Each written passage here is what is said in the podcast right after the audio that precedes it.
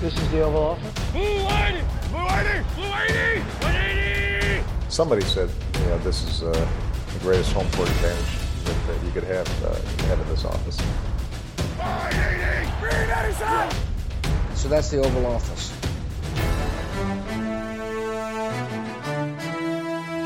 Hej og velkommen til denne udgave af Det Ovale Kontor. Vi optager her lidt over 8 om aftenen, onsdag den 15. april. Jeg hedder Mathias Sørensen, og med mig har jeg som altid Anders Galtoft. Hej, Anders. Hej Mathias. Og Mark Skaft er her også. Hej Mark. Dag, dag. Og sidst, men ikke mindst, Thijs Joranger. Hej Thijs. Hej Mathias. Vi har sat os ned her for at lave den store optakt til årets draft, som jo finder sted fra, vi sidder her om øh, 8 dage. Øhm, så det er lige omkring hjørnet, at øh, draften står til at blive afviklet, i hvert fald som det ser ud lige nu. Der er meget kan jo nå at ændre sig i disse dage, men øh, det er planen, som det ser ud lige nu. Og øh, vi har fået en masse spørgsmål fra jer, og jeg har også stillet nogle øh, andre spørgsmål til de her, jeg har med i panelet.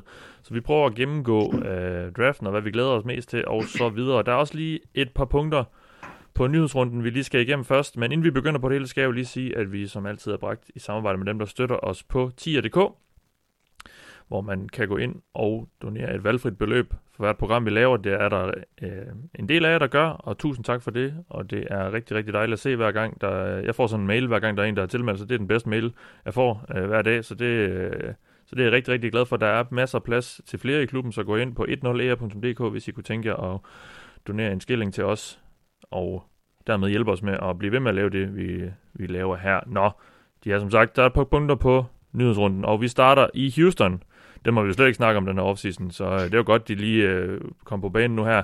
De har tradet sig til Brandon Cooks og et fjerde rundevalg i 2022. Øh, øh, og for det giver de et andet rundevalg i år.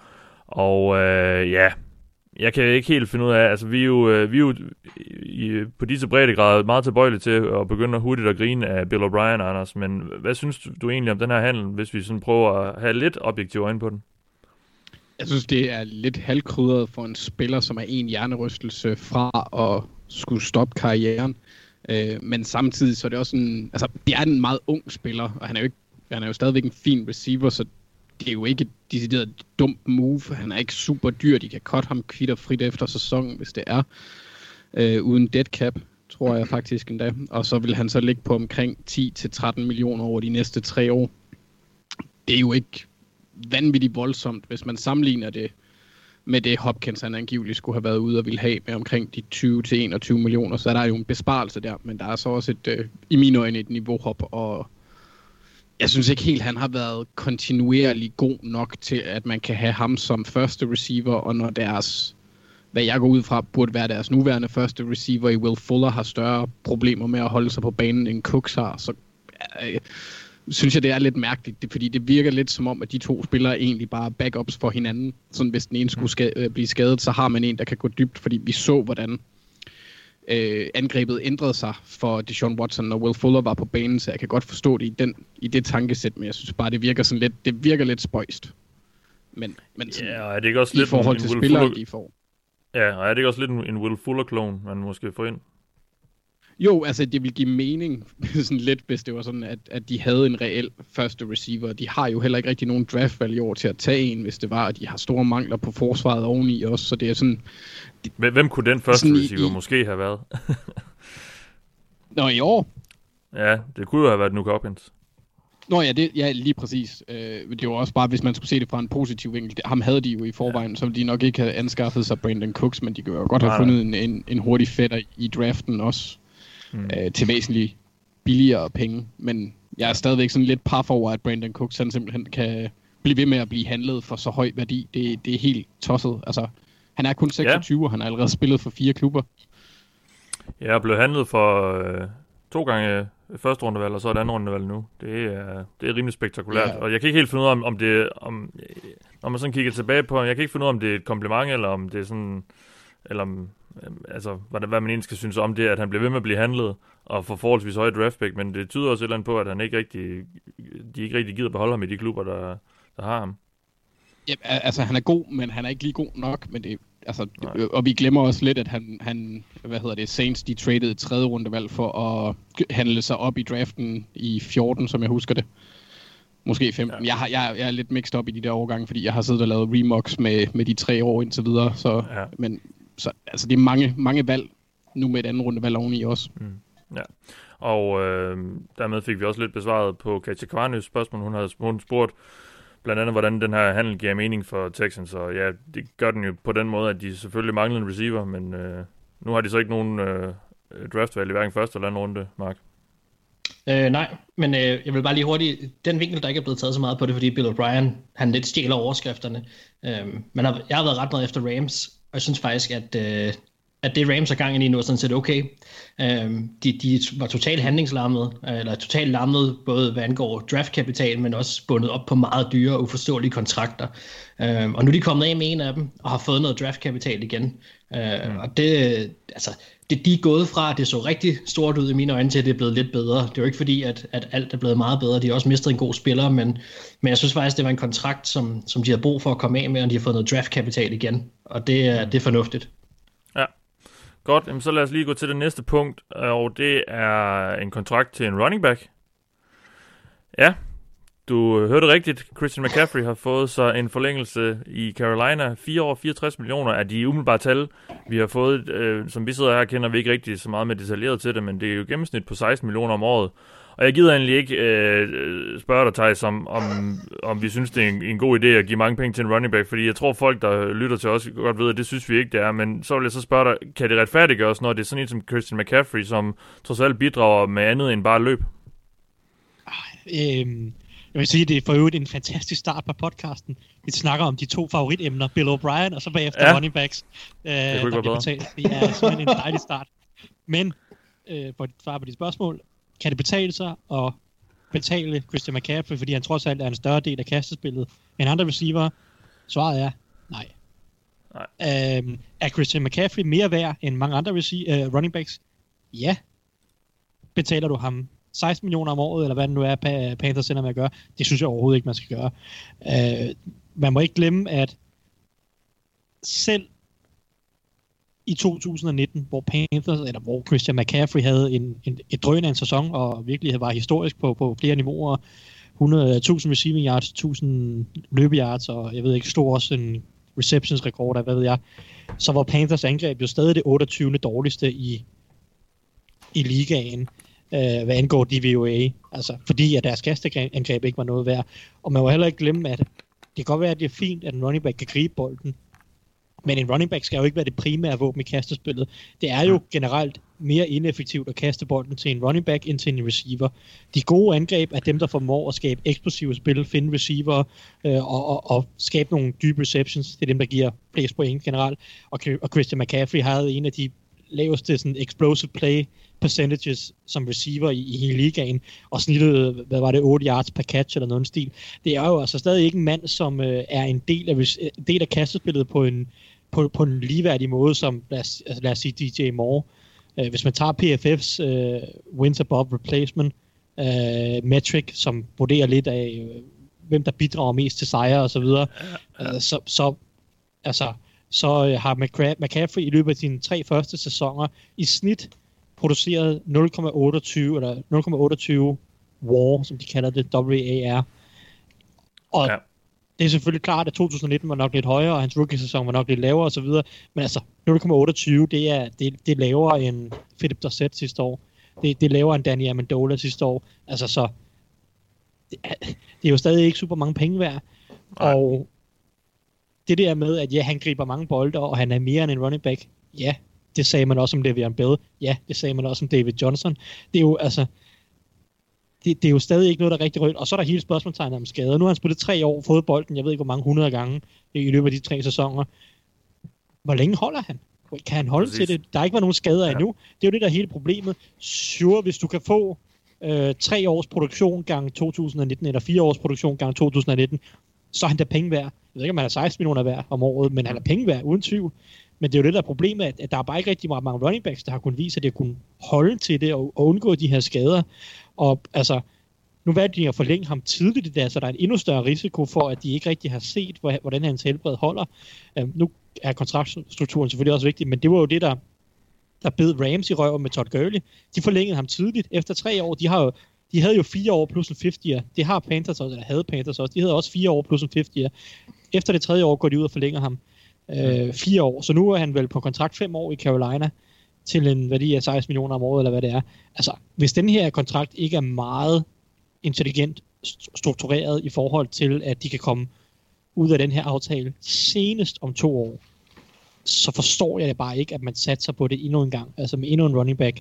Øh, det, det må jeg indrømme. Så altså, ja, jeg ved ikke, om det var svar på det hele. Det blev i... Nej, men det, det synes jeg var fint. Og jeg synes også, øh, den, den her øh, kontrakt har affødt nogle sjove diskussioner. I hvert fald har jeg haft et par stykker på Twitter, fordi øh, jeg tror egentlig, de fleste af dem, der følger os i hvert fald, måske er indforstået med vores tankegang og også køber ind på den, men, men netop McCaffrey øh, virker til at dele vandene lidt, øh, i forhold, netop i forhold til det der med, at han også skriver bolden, og, øh, og, og der er også nogen, der skriver, at han er jo deres angreb og sådan noget. Ja, men det var han også. Han var jo også deres angreb sidste år, men det, der, det angreb kom bare ikke så langt sidste år. Altså, øh, og jeg ved godt, så var Cam Newton der ikke, men, men, men hvis argumentet er, at han er deres angriber her, og, og han er så god, og han er så produktiv, hvorfor var de så ikke bedre sidste år? Altså, det er jo ikke ham, der, der driver det, kan man jo tydeligt mærke efter en sæson, hvor han var historisk produktiv, og så kommer det alligevel ikke nogen vegne. Mark, du markerede før? Ja, men det var sådan set lidt det samme, som du sagde også. De var 5 og 11 sidste år, ikke? Og, øh, mm. Og, og hvis der ligesom var noget, man kan sige, der skulle bakke de ting op, som Thijs har sagt, og som nogle af os har sagt tidligere også, så var det jo netop, at man skal kigge på McCaffrey's sæson og sige, her har man en historisk sæson, hvor en running back bidrager på alle mulige forskellige måder. Og alligevel så er det ikke godt nok. Hvis nu er en quarterback, der havde haft en historisk kontrakt på samme måde, så havde holdet været et andet sted. Men for mig så må man se running backs på så dyre kontrakter nu her. Jeg synes, man skal se det som en form for fros og en luksusvare. Og hvis ikke man har råd til luksus, så går man i luksusfælden. Og Rams har lige mm. været der, og det er ikke et rart sted at være.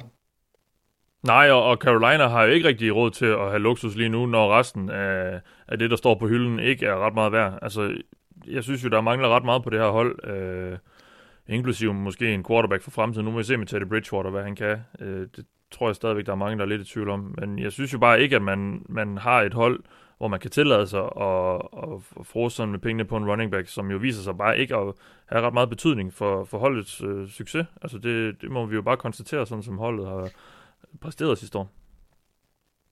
Ja, ja fordi der er ikke nogen tvivl om, at McCaffrey er en fantastisk spiller men, øh, men det er bare ikke nok. Altså, nej, og, og det, man, bliver, man bliver bare hurtigt forblændet, tror jeg, både som fan. Og ved du hvad, jeg, jeg sendte for sjov til Twitter på Thijs et, et citat fra Matt Rule, jeg tror det var sidste uge, inden kontrakten blev skrevet i hvert fald, hvor han sagde, at Christian McCaffrey var sådan en spiller, man byggede et hold op omkring. Og der blev man jo sådan set nervøs, og nu kom svaret på, hvorfor han så sagde det, det er jo så det, der har været planen hele tiden. Og det er sjovt, ja. synes jeg, for en head coach, at komme ind og skal skabe en ny kultur, og så bygger han sit hold op omkring en running back på den måde her. Det synes jeg er jo lidt. Det tegner ikke så godt for Matt Rules start, synes jeg. Nej, spørgsmålet er så, hvor meget han har haft at sige, fordi hvis man kigger på, hvem der er general manager, så er det Marty Herney, og han er mm. historisk øh, været rigtig, rigtig glad for running backs. Draftet flere af dem i første runde, også selvom han næsten lige havde draftet en, i hvert fald for nogle år siden, øh, med både D'Angelo Williams og Jonathan Stewart, så hvis jeg husker, og har også givet dem store kontrakter begge to osv. Altså det er en mand, der elsker sine running backs. Og jeg kan så, men, jeg, men jeg kan så bare ikke forstå, at man bliver ved med, altså spørg et hver af de hold, der har givet en stor kontrakt til en running back inden for de sidste 5-10 år. Jeg tror ikke ret mange af dem er glade for det. Jeg tror, okay, Jerry Jones kan du måske ikke øh, få til at sige nu, han har fortrudt det med Zeke Elliott, men, men ellers alle andre hold, tror jeg ikke, uh, set i bagspejlet, ville have gjort det med Devonta Freeman i Falcons. Uh, ja, jeg ved ikke engang, eller nu med, med Jets og Lev Bell. Uh, Gurley selvfølgelig i Rams. Uh, David Johnson Cardinals. Altså, der er bare ikke nogen eksempler på, at det har betalt sig at give en masse penge til sin running back. Det er bare så mærkeligt, fordi at, at der har jo været de her holdouts, hvor for eksempel ikke sådan, sådan en som Melvin Gordon, jeg troede med ham, at han faktisk ville synke hele skuden for de running backs, der håbede på at blive betalt rigtig meget. Men det, ja. det er fuldstændig rigtigt, hvad du siger. Det er som om, det jeg tolker det som om, er, at der er en eller anden frygt hos ejere eller general managers, at de vil ikke være dem, der sender et af ansigterne væk. Fordi en running back er jo stadig ret hurtigt ansigt på et angreb mm. eller på et hold, fordi ja. når du har det der Zeke Elliott og Lev Bell og dem der, så, så er det jo nogen, man, man som fan øh, godt kan lide at se spille. Og så tror jeg nogle gange, man kommer til at overtolke deres betydning for angrebet. Der er folk, der får det største chok nogle gange, når en første running back går ned, og en anden kommer ind og overtager en kamp. Og, og, og, og lige pludselig, så, så kan man se, altså selvfølgelig er der nogen, der er bedre end andre. Det er der ikke nogen tvivl om. Men ja. running backs er bare mere plug and play. Det er de altså bare.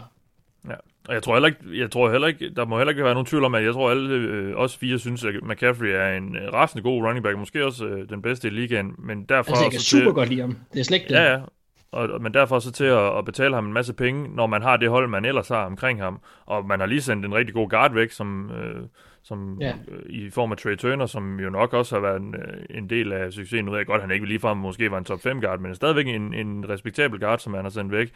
Øh, jeg er, er spændt på at se med den, her, med den her offensive linje næste år, altså, fordi det er, jo, det er jo det, vi bare tit ser, det er det, der gør, at en running back har en god sæson, det er dem, fordi de løber bag en god offensiv linje. Ja. Um, Trey, Trey Turner er bare ikke lige så sexet som, som Christian McCaffrey, når man ej, taler om det. Og jeg er simpelthen bange for, at det er det, der spiller alt for meget ind. Ja. Anders, har du noget øh, at tilføje til, til, øh, til McCaffrey-snakken? Mm, Jamen, altså, jeg vil så sige, jeg synes, jeg synes, det er dyrt, men jeg synes, at hvis der skulle være en running back, der skulle have de penge, så skulle det være McCaffrey. Øh, hvis man ja. skulle se det ud fra, fra produktions. Spørgsmålet er, om der er en running back, der skal have de penge. Jamen, det er vi jo blevet rimelig enige om, at vi ikke er. Øh, eller at det, ja. der ikke er. Men øh, ja. hvis der var, så, så skulle det være McCaffrey. Øh, det, det andet, det var sådan set bare flere ting, sådan i håb om, at jeg kunne få Thijs til at rant lidt mere, så, så jeg tror bare, at vi skulle også holde lidt kort. Ja, ja. Jamen, jeg ved ikke, Thijs, har du med dig?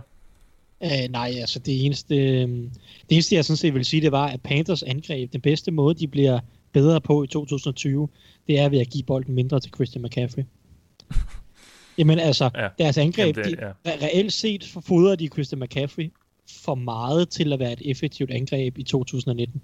Det er klart, noget ja. af det var af, af, af nød, så at sige, fordi de ikke havde en quarterback, der kunne fordele bolden, og han ikke kunne ramme Curtis Samuel og DJ Moore i højere grad. Noget. DJ Moore havde så en rigtig fin sæson, men altså, reelt set, så er det mest sandsynlige måde, at Panthers angreb forbedrer sig på. Det er selvfølgelig, at quarterbacken bliver bedre, men det bliver han også bedre af. Eller det sker primært igennem ved, at Christian McCaffrey ikke skal røre bolden øh, 150 gange i kastespillet og 400 gange i løbespillet, eller jeg ved ikke, ja. det var 250 gange, eller hvad det blev til med, med hensyn til carries.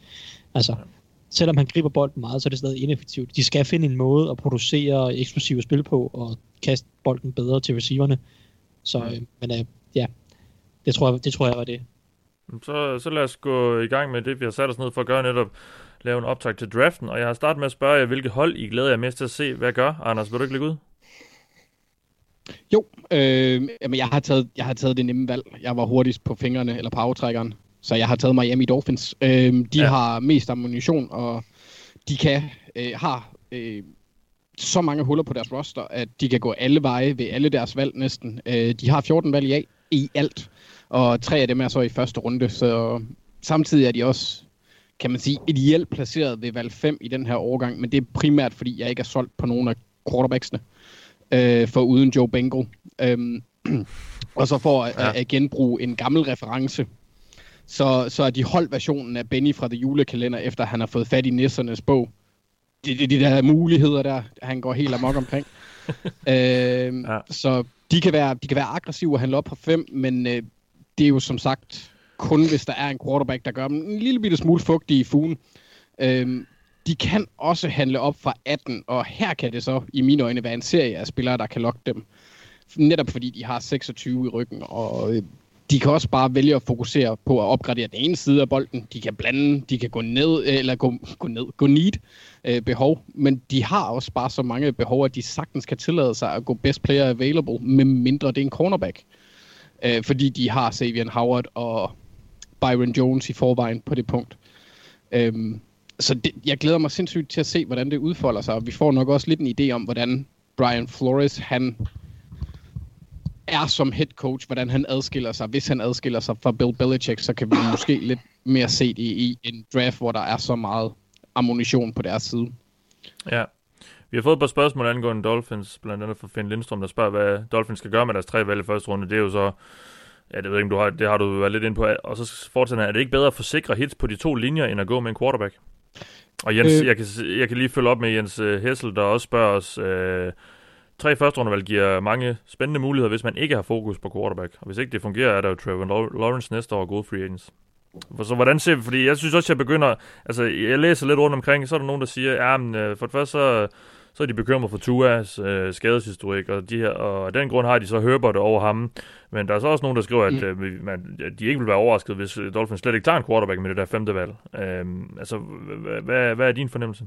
Jamen, altså, jeg har, jeg har også, altså, der en ting, der sådan kan, kan for hele min linje, eller i forhold til, til Finns øh, spørgsmål, med at, at følge på, eller sikre sig på linjerne, det er, at hvis de forelsker sig i en quarterback, og det har jeg bare ikke en fornemmelse af, at, at der er nogen, der er ud over Bengals. Øh, men som et unavngivet orakel, han også har det med at sige, så øh, hvis du er vild med en quarterback, så skal du gå efter ham. Øh, ja. Og jeg vil helt klart, hvis jeg var øh, Dolphins, gå med linjerne, særligt den offensive linje, og der er simpelthen så mange spørgsmålstegn i mine øjne ved de øh, quarterbacks, der bør være ledige til dem, og det er Tua, Justin øh, Herbert, øh, Jordan Love-typerne, til at jeg tør røre dem så højt. Og, øh, og så, jeg tror egentlig også, at Dolphins det er de hold, der kan vinde virkelig meget ved at sidde, sidde stille, og så lade de andre hold fucke lidt op og nappe de faldende frugter. Og så kunne jeg også godt se Dolphins, apropos øh, Jens Hessels spørgsmål, gå ind til den øh, måske kommende sæson, øh, jeg vil ikke jinx, med det samme quarterback-rum som sidste år. Men jeg tror dog, at ja. øh, NFL's version af Gandalf, øh, der altid kommer og redder hold, når situationen er lort, øh, Ryan Fitzpatrick, at han vil få starterpladsen. Men jeg så, ja. jeg vil så gerne, jeg vil gerne se dem investere i den offensive linje plus lidt våben, og så give Rosen en ordentlig chance for at vise, hvad han kan i NFL med, fi, med, med gode mm. nok arbejdsbetingelser. Ja, men jeg synes også, det er svært, fordi øh, på den ene side vil jeg, hvis jeg var Dolphins nok, ikke, og det sagde jeg også, da vi snakkede om free agency, jeg synes måske, de, de virker til at have meget travlt lidt pludselig, og jeg vil nok bare samle nogle så gode spillere op som muligt, i stedet for at føle mig tvunget til at tage en quarterback. Omvendt, så kan man også argumentere for, at nu har de det topvalg, og de ved ikke, om de får et igen øh, i top 5 i draften. Øh, så når man har det, og man har mulighed for at tage en quarterback, man måske tror på, så burde man måske også gøre det. Altså, det er en, det, det, er, det er et dilemma, synes jeg lidt. Jeg vil så også sige, med Dolphins i den her situation, vil de jo også næste år have ammunition til at kunne handle. Øh, hvis de ja. er øh, heldige med, at det... Altså, vi kan jo godt se Bengals, for eksempel, hvis Joe Burrow, han... Altså, hvis de ikke lykkes for dem, og de får første rundevalget igen, eller Browns, der stadigvæk har lidt på Baker, hvis han for eksempel bliver skadet, og de så fucker helt op, eller Seattle, hvis de mister Russell Wilson, ikke? Så kunne det jo godt være, at der kommer sådan lidt en akut situation, ligesom vi så, øh, fanden var det, dengang Rams, de havde næsten lige havde taget Sam Bradford, og så tillader Redskins at handle op. Sådan, der, det kan jo komme til at ske. Det er selvfølgelig et sats, mm. men jeg vil, jeg vil, og det er nok også fordi, jeg stadigvæk har den der ukulige tro på Rosen, jeg vil fandme gerne se ham prøve øh, og, og se, hvad han kan. Og jeg synes ikke, at talentet på quarterback, det kan godt være, det er mig, der er lidt farve, men jeg synes bare ikke, det er godt nok til at tage den chance i år. Hvis jeg må hoppe ind her, øh, jeg, ja så, så er jeg jo... Jeg har også øh, min, min tvivl, eller sådan, jeg synes heller ikke, at hverken Tua, Herbert eller Love er, er givet, eller noget som helst. Men jeg er også bare lidt sådan, at, at Dolphins har så mange draftvalg. Og hvis du ikke har en quarterback, så skal du gøre alt for at skaffe dig en quarterback. Og du, altså, keep swinging, even when you miss. Altså, indtil du rammer noget, så, bliver du bare, så må du bare blive ved. Og der er jo ikke noget, der forhindrer Dolphins i at tage en quarterback nu, og så lave en Kyler Murray næste år, for så skyld, hvis, øh, og, og tage en mere næste år, hvis, hvis det ikke går godt. Altså, de har så mange draftvalg. Jeg siger ikke, at de behøver, de behøver ikke at trade op. Hvis, hvis de ikke har en mand, som de er, lad os sige, 100% solgt på, så behøver de ikke at trade op. Men hvis de ikke bruger et af deres tre første rundevalg på en quarterback, så, så, så er de sgu lidt for bange, synes jeg. Altså, så synes jeg, at de er for ja. bange. Uh, der, der vil jeg, altså, quarterback er bare den vigtigste position i hele ligaen. Og der er alligevel ikke nogen, der kan finde ud af, eller, hverken NFL-hold eller uh, draft Twitter eller andre, der kan finde ud af at uh, vurdere de her quarterbacks helt præcis. Altså, vi har jo kraftigt med at se uh, Deshaun Watson og Mahomes gå ned som uh, 10 og 12, ikke? Altså, der er jo ikke nogen, der ved noget som helst med, med garanti. Mm. Hvis du har så mange draftvalg, som, som Dolphins har, så synes, jeg, så synes jeg, du skal bruge et af de høje på dem på en quarterback. Altså, der skal fandme være nogle gode grunde til, at du ikke tager en quarterback, synes jeg, hvis man er Dolphins lige nu. Ja. Øh, og så kan det godt være, at man rammer ved siden af, men så må man øh, acceptere den fejl efter et eller to år, så må man prøve igen. Altså, keep swinging until you hit på en quarterback. Sådan er det mm. bare, synes jeg. Øh, du, kan ja. ikke, du kan ikke gå og spille den på quarterback, og sige, ah, nu bygger vi lige et hold, og så venter vi tre år, og så prøver vi at sætte en quarterback ind på det her helt vildt gode hold. Fordi hvem siger, du kan ramme om tre år, når du har det gode hold? Det er der heller ikke nogen, der siger, du kan. Altså, det, det, det, der er, der, jeg synes, Dolphins de skal tage chancen i år. Ja. Mere til Dolphins, Anders? Nej, faktisk ikke. Nej, godt. Jamen, så går vi videre til Mark. Øh, hvilke hold øh, glæder du dig mest til at se? Hvad gør? Jamen, øh, Washington Redskins. Og øh, jeg er ked af det, Mathias. Draften den starter altså første valg nummer to. Ja, ja, det er, det er fint nok. Det er, det er sådan, det er, og, og derfor synes jeg, at draften lidt begynder med Washington. Øhm, fordi hvad sker der med valg nummer to? Kommer den til at sætte en bølge i gang, og kommer de til at sætte standarden for draften? Og det tror jeg faktisk, de gør. For jeg tror ikke, de kommer til at tage Chase Young. Og det er jo en fornemmelse, øh, men jeg tror, okay. ikke, de, jeg tror ikke, de kommer til at gøre det, fordi Redskins er i en super interessant problematik. Young er et mega talent, men han er ikke et umiddelbart need for holdet heller. Så, så taler talent højere end need, og, og er Young et talent, som altid er et need hos et hold. Det er lidt de ting, som de står overfor. Men jeg synes faktisk, at Redskins skal overveje at, at passe på toren, og så se, om de kan trade tilbage. Ikke langt, men det kræver selvfølgelig, at de finder en trade partner. Og hvad er det virkelig, der kan få folk til at trade op og springe banken potentielt samtidig? Jamen det er, hvis der er en mulighed for at få en quarterback. Det er det, I lige har siddet og snakket om også. Er der en, man er glad for? Jamen så skal man gå efter ham. Og heldigvis for Redskins, jamen så er der to, måske endda tre quarterback-hungrende hold, som har et pick i top 10. Og jeg har taget Dolphins og Chargers, og så også Jaguars på 9. ind, som muligheder for, øh, som kunne blive forelsket i en eller anden quarterback, og som kunne finde på at hoppe op. Og det jeg tænker, det er, hvis de kan køre prisen op mod hinanden, øh, og det vil jo blive dyrere, jo længere Redskins selvfølgelig skal rykke tilbage, jamen øh, så, så kunne det være rigtig fint for Redskins, fordi altså lige nu har de for eksempel ikke noget andet øh, runde pick heller kan vi komme så højt op, at de både kan få et, et højt første runde og et andet runde, som de ikke har nu, for at trade tilbage, og så skaffe noget, som er et mere potentielt need. Det er jo, det er jo ikke fordi, det er, det er dårlige spillere, de vil vælge, hvis vi er i, øh, ja, i top 6 stadigvæk. Det, som jeg tænker, det er, hvis ikke Young, hvad skal så være Redskins prioritet? Og det er nok det hele min tese her bygger på. Fordi med mindre Redskins vil overraske og selv gå ture af vejen, så synes jeg, de skal spørge dem selv, hvordan gør vi noget godt for Dwayne Haskins? Og gør vi det ved at vælge Young? Eller gør vi det ved at trade tilbage og skaffe noget draftkapital? Hente en mulig erstatning for Trent Williams? Eller en topklasse wide receiver? Det kan også godt være muligheden for Jeff Okuda er ledig.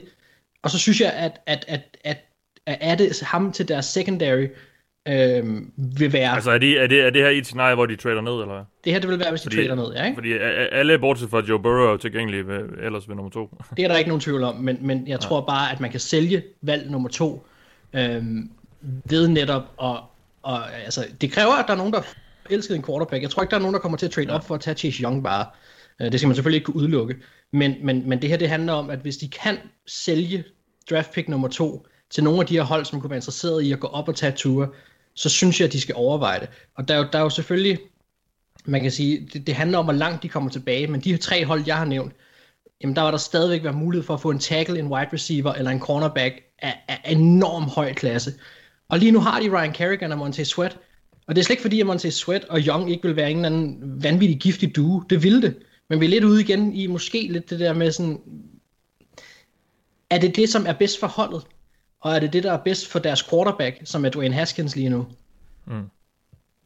Og der kan man sige, hvis de trader ned, der er jo, der er, og det er jo det, jeg tænker, man kan aldrig være sikker, hvis man gør det her. Men hvis de trader ned, og Tua for eksempel går som nummer to, jamen så kunne det være, så falder øh, Young til Lions, et super fint, øh, hvad hedder det, han vil højst sandsynligt blive taget der, ikke? Giants, de kan enten gå tackle eller Simmons, og så er der Okuda og en tackle tilbage, hvis det nu er femte eller sjette, de er røget ned på, ikke? Altså, det, det, de spiller, det, det eneste, jeg mener, det er bare, at, at Redskins, jeg synes, det vil være ret klogt af dem øh, at gøre det. Det kan også godt være, at vi kigger tilbage om, om 5-7 år, og tænker, jeg er fuldstændig vanvittig, fordi at, at Chase Young er selvskreven i Hall of Fame. Det kan jeg jo ikke vide. Mm. Men lige nu ser jeg bare en, en værdi i, hvis der kan opstå kamp om valg nummer to for en quarterback, hvilket der godt kunne gøre, så skal, de, så skal de finde ud af, om de kan sælge til højstbydende. Og det bedste for Redskins vil være, hvis der er flere hold involveret, så de kan byde prisen op. Ikke? Ja. Jeg siger, men jeg siger ikke, de skal ud af top 10, det er slet ikke det. Så skal de ikke gøre det. Men, men, men altså, de spillere, ja, det kommer selvfølgelig an på, hvad, hvad tradet går ud på. Men umiddelbart vil de ikke skulle gøre det. Men kan de blive inde i top 10 og, og ende med en 5-6 der, så tror jeg, at de, øh, de vil komme ud styrket, fordi de har så mange mangler mange andre steder også. Og Redskins kunne godt bruge at få en masse nyt ung talent ind, og så skal de altså bakke op om Dwayne Haskins. Ja, godt. Jamen så lad os øh, tage det sidste hold, inden vi lige også tager nogle øh, lytterspørgsmål angående nogle hold, Thijs. Et hold, ja. du glæder dig til at se, hvad gør? Jamen, øh, jeg synes, at Jacksonville Jaguars ligger et rigtig, rigtig sjovt sted i forhold til nogle af de mangler, de har, og noget af den snak, der er omkring holdet. De har selvfølgelig to første rundevalg, øh, det 9. og det 20. Men det meste første, fordi jeg synes, at Jacksonville Jaguars lidt kommer til, når vi... Øh, fordi nu har Mark og Anders snakket en del om quarterbacks og så videre, og må ikke, at, at top øh, 5-6 stykker kommer til at være præ- præget af nogle af de storylines omkring quarterbacks. Men når vi kommer ned til 7, 8, 9, så begynder vi at kunne se, okay, hvad er det, der kommer run på? Er det tackles? Er det wide receivers? Er det cornerbacks? Er det, hvor, hvor, hvor går den her første runde hen? Og der synes jeg, at Jaguars har på en eller anden måde nøglen til, hvor hurtigt nogle af de her positioner bliver udtømt. Fordi Jaguars kunne godt bruge en tackle, for den, for den sags skyld. Så kan de rykke Cam Robinson ind på guard, hvor de har et, et mangel. De kunne sagtens bruge en cornerback, i høj grad bruge en cornerback. De kunne også godt bruge en wide receiver for den sags skyld. Så Jaguars ligger et sted, hvor tager de en wide receiver, så kan alle de tre, de tre store wide receivers, øh, så, så, kan, så kan de være væk med det 11. 11. valg måske. Hvis de går offensiv tackle, så kunne de offensive tackles være væk ved det 10. valg. Hvis de går cornerback, og Okuda er gået, og de går Henderson, hvor langt op bliver typer som Christian Fulton og øh, AJ Terrell, hvor langt op bliver de skubbet i draften. Altså, jeg synes, at, at Jaguars ligger lidt og kommer til at diktere her, fordi i starten af 10'erne ligger der rigtig mange hold, der har lidt nogle af de samme mangler. Vi snakker meget om Raiders kunne bruge en receiver, det kunne 49ers måske også, det kunne Broncos også. Uh, Browns kunne bruge en tackle ved 10, Jets kunne bruge en tackle ved 11. Altså, og, og Jaguars ligger sådan et sted, de, og Jaguars er også et sted, hvor man kunne, de kunne trade ud, for eksempel. Jeg kunne sagtens se det som et sted, hvor at, at de trader tilbage, og et af de hold, der rigtig gerne vil have en specifik tackle, eller en specifik wide receiver, uh, så øh, kunne man trade op med Jaguars, og så kunne de trade tilbage. Og så er der selvfølgelig det sene valg i første runde, hvor det kan blive endnu mere uforudsigeligt, fordi reelt set kunne Jaguars bruge spillere på rigtig mange positioner, og som Mark også lige vendte hurtigt, de kunne også gøre noget funky og, og vælge en quarterback for den sags skyld. Uh, så jeg synes, Jaguars er et sjovt hold, som jeg ikke rigtig ved, hvor har, og jeg forventer næsten med garanti, at de kommer til at være involveret enten i en, i en eller anden form for trade, eller i et overraskende valg, med enten deres 9. eller 20. valg. Så øh, jeg synes, ja. Jaguars ligger, de er lidt, ligger lidt sjovt sted, også fordi vi ikke helt rigtig ved, hvor meget i rebuild er de, og, og hvad er egentlig planen, og Marone og øh, Caldwell og, skal prøve at redde deres røv her i 2020. Så altså, Jaguars er sådan en dejlig wildcard lige nu, synes jeg. Ja. Så lad os lige tage et par lytterspørgsmål. Som sagt, Morten Jacobsen spørger os, jeg ser flere steder, at LA Chargers burde gå efter Isaiah Simmons i stedet for en quarterback. Er I enige i dette? Er vi det? Nej. Øh, und, undskyld, jeg hørte det ikke. Og at øh, han, han, Morten Jacobsen, han læser flere steder, at LA Chargers burde gå efter Isaiah Simmons i stedet oh, for ja. en quarterback. Er vi enige i det? Nej. Det er du ikke, Mark? Nej, jeg er ikke enig i det i hvert fald. Øh, jeg, synes, jeg synes, Chargers har et, et, et ret komplet hold lige nu, som de har nogle af de free agents, de har hentet ind også. Det er sådan, man har et par skud i bøssen med dem, hvis de skal holde. Øhm, Terry Taylor er en, er en rigtig fin quarterback, øh, og en, en luksus backup quarterback også måske. Han er sådan lige borderline starter, ikke? Men de mangler den der sidste brik, øh, hvis de skal røre på sig. Og, og hvis man skal have en eller anden form for forventning om en fremtid for Chargers. Og det er lidt det samme, som, som Thijs også sagde tidligere. Man bliver nødt til også en gang imellem at at skyde lidt på det, og lige nu der, der har de ikke andet end Tyrod Taylor, og det er bare ikke godt nok. Mm. Anders, har du noget til den her? Ja, ja, ja, ja, det synes jeg, de skulle. Men det er også igen, fordi jeg er ikke solgt på de her quarterbacks, og vi har stadigvæk to quarterbacks, der godt tør kaste den dybt. Øh, Cam og James er stadigvæk fri, så hvis det er sådan, at de vil satse på et eller andet, så kan de lige så godt satse der. Hvis de i det mindste kan få dem til en nogenlunde fornuftig kontrakt. Jeg tror ikke på, at der er en rookie quarterback, der kan gå ind og spille bedre end Tyrod Taylor som sådan. Øh, mm jeg synes, det vil være lidt utopisk at tro, at de kan komme noget. Altså, godt være, at, at holdet er bygget op og er stærkt. De skal sætte godt nok ramme en speciel rookie quarterback for, at, og, at de kan gå hele vejen. Det er jo nærmest kun øh, Ben, Roth, ben Roethlisberger og Russell Wilson, der har, der har, har gjort det tidligere. Nu, nu behøver det jo ikke nødvendigvis at være i den her sæson, men hvis man skal have en næste sæson igen, Nej, men inden for som, som har... to. Hvad for noget? Efter ja, to ja, år, hvad siger du? stadigvæk inden for de første. Ja, men der er det, det, det, det er meget, meget, altså, det, ja, som jeg kan huske, er det kun Russell Wilson og Ben Roethlisberger, der har spillet i en Super Bowl efter år to. Eller Ja, der har været masser af gode quarterbacks. Der har været masser af gode quarterbacks efter to år. Altså Mahomes blev MVP sit andet år til Sean Watson var også god i, han var også god i sin rookie-sæson, øh, vel og mærket. Ikke? Så jo, jo. jeg er enig med Mark, det handler ikke nødvendigvis om 2020, men det handler om 2021. Ikke? Det er præcis. Ja. Og jeg vil lige... Anders, noget, noget comeback? Øh, ja, ja, altså jeg kan jo bare sige, jeg, jeg, altså, jeg, jeg er ret uenig, men det er jo også fordi, at, at mm, nu skal vi sige, jeg ved, Thijs ved mere om det her, men jeg tror ikke på de her quarterbacks, så hvis der er en quarterback, man ikke tror på, hvad, hvad er pointen, hvis man kigger på det? Okay, Justin Herbert, han har nogle fine fysiske kvaliteter, men det angreb, han spillede i, har altså for eksempel været sådan helt absurd glad for at kaste screens i en sådan helt vanvittig grad. Jeg tror, det var, jeg kan ikke huske det helt specifikke tal, men jeg tror 23,1 eller andet procent af hans kast var, var screens i hans college-karriere. Mm. Øhm, og jeg ved bare ikke, om jeg tror nok på, at nogle af dem, der er i, i det lav, kan udvikle sig. Jeg tror, han er, ham er jeg også bange for, fordi han er simpelthen så skrøbelig for uden nogle andre issues, men der har jeg så ikke nærstuderet hans spil så meget. Godt. Vi tager et spørgsmål fra Christopher A., der spørger, kan 49ers' to øh, øh, etårs resignings af Dante Johnson og Jason Verrett, de begge to cornerbacks, skal jeg så lige informere om, få dem til at nedprioritere valget af cornerback højde draften, Thijs? Uh, måske, måske ikke. Uh, Verrett, det... har jo, Verrett har jo glasben, men, men ja. er en, øh, en god cornerback, og er jo nok ikke, heller ikke med den kontrakt, de giver ham en, de satser øh, mega meget på, kan, kan, kan gøre meget. Nej, absolut. Altså, jeg ved ikke rigtigt, jeg tror ikke, man kan læse noget ind i det, hvis man skal være helt ærlig. Det kan, jeg tror ikke, det, jeg tror ikke, det er det, der afgør, om, om, om 49ers overvejer en cornerback tidligt i draften. At de signer de her to. Altså Dante Johnson er en, en, en ganske dårlig spiller, der har bounced rundt på mange hold efterhånden. Og, og Jason Verrett, som du siger, har jo nærmest brugt de sidste fire år på at være skadet. Så altså, jeg, jeg ved ikke, om jeg synes, man kan læse det ind i det. Det kan godt være, at det viser sig efterfølgende, at det, er, at det var et tegn på, at de ikke har tænkt sig at gå cornerback tidligt. Det tror jeg nu, for, det, for at sige det, allerede ikke inden, at de, allerede inden de signede dem her, så troede jeg nu egentlig ikke så meget på cornerback i første runde, må jeg, må jeg indrømme til Fort Niners. Men øh, jeg, jeg, tror ikke, man skal læse så meget ind i de, de to signings øh, specifikt. Nej, godt. Så lad os lige slutte øh, holdsnakken af, i hvert fald for nu, med øh, et spørgsmål fra Mikkel Jensen, der spørger, skal man som Seahawks-fan igen sidde og se det meste af første runde, for så at finde ud af, at de tager en spiller, som nærmest ingen har hørt om, Mark? Eller hvad tror du? Ja, yeah, det kunne sagtens være.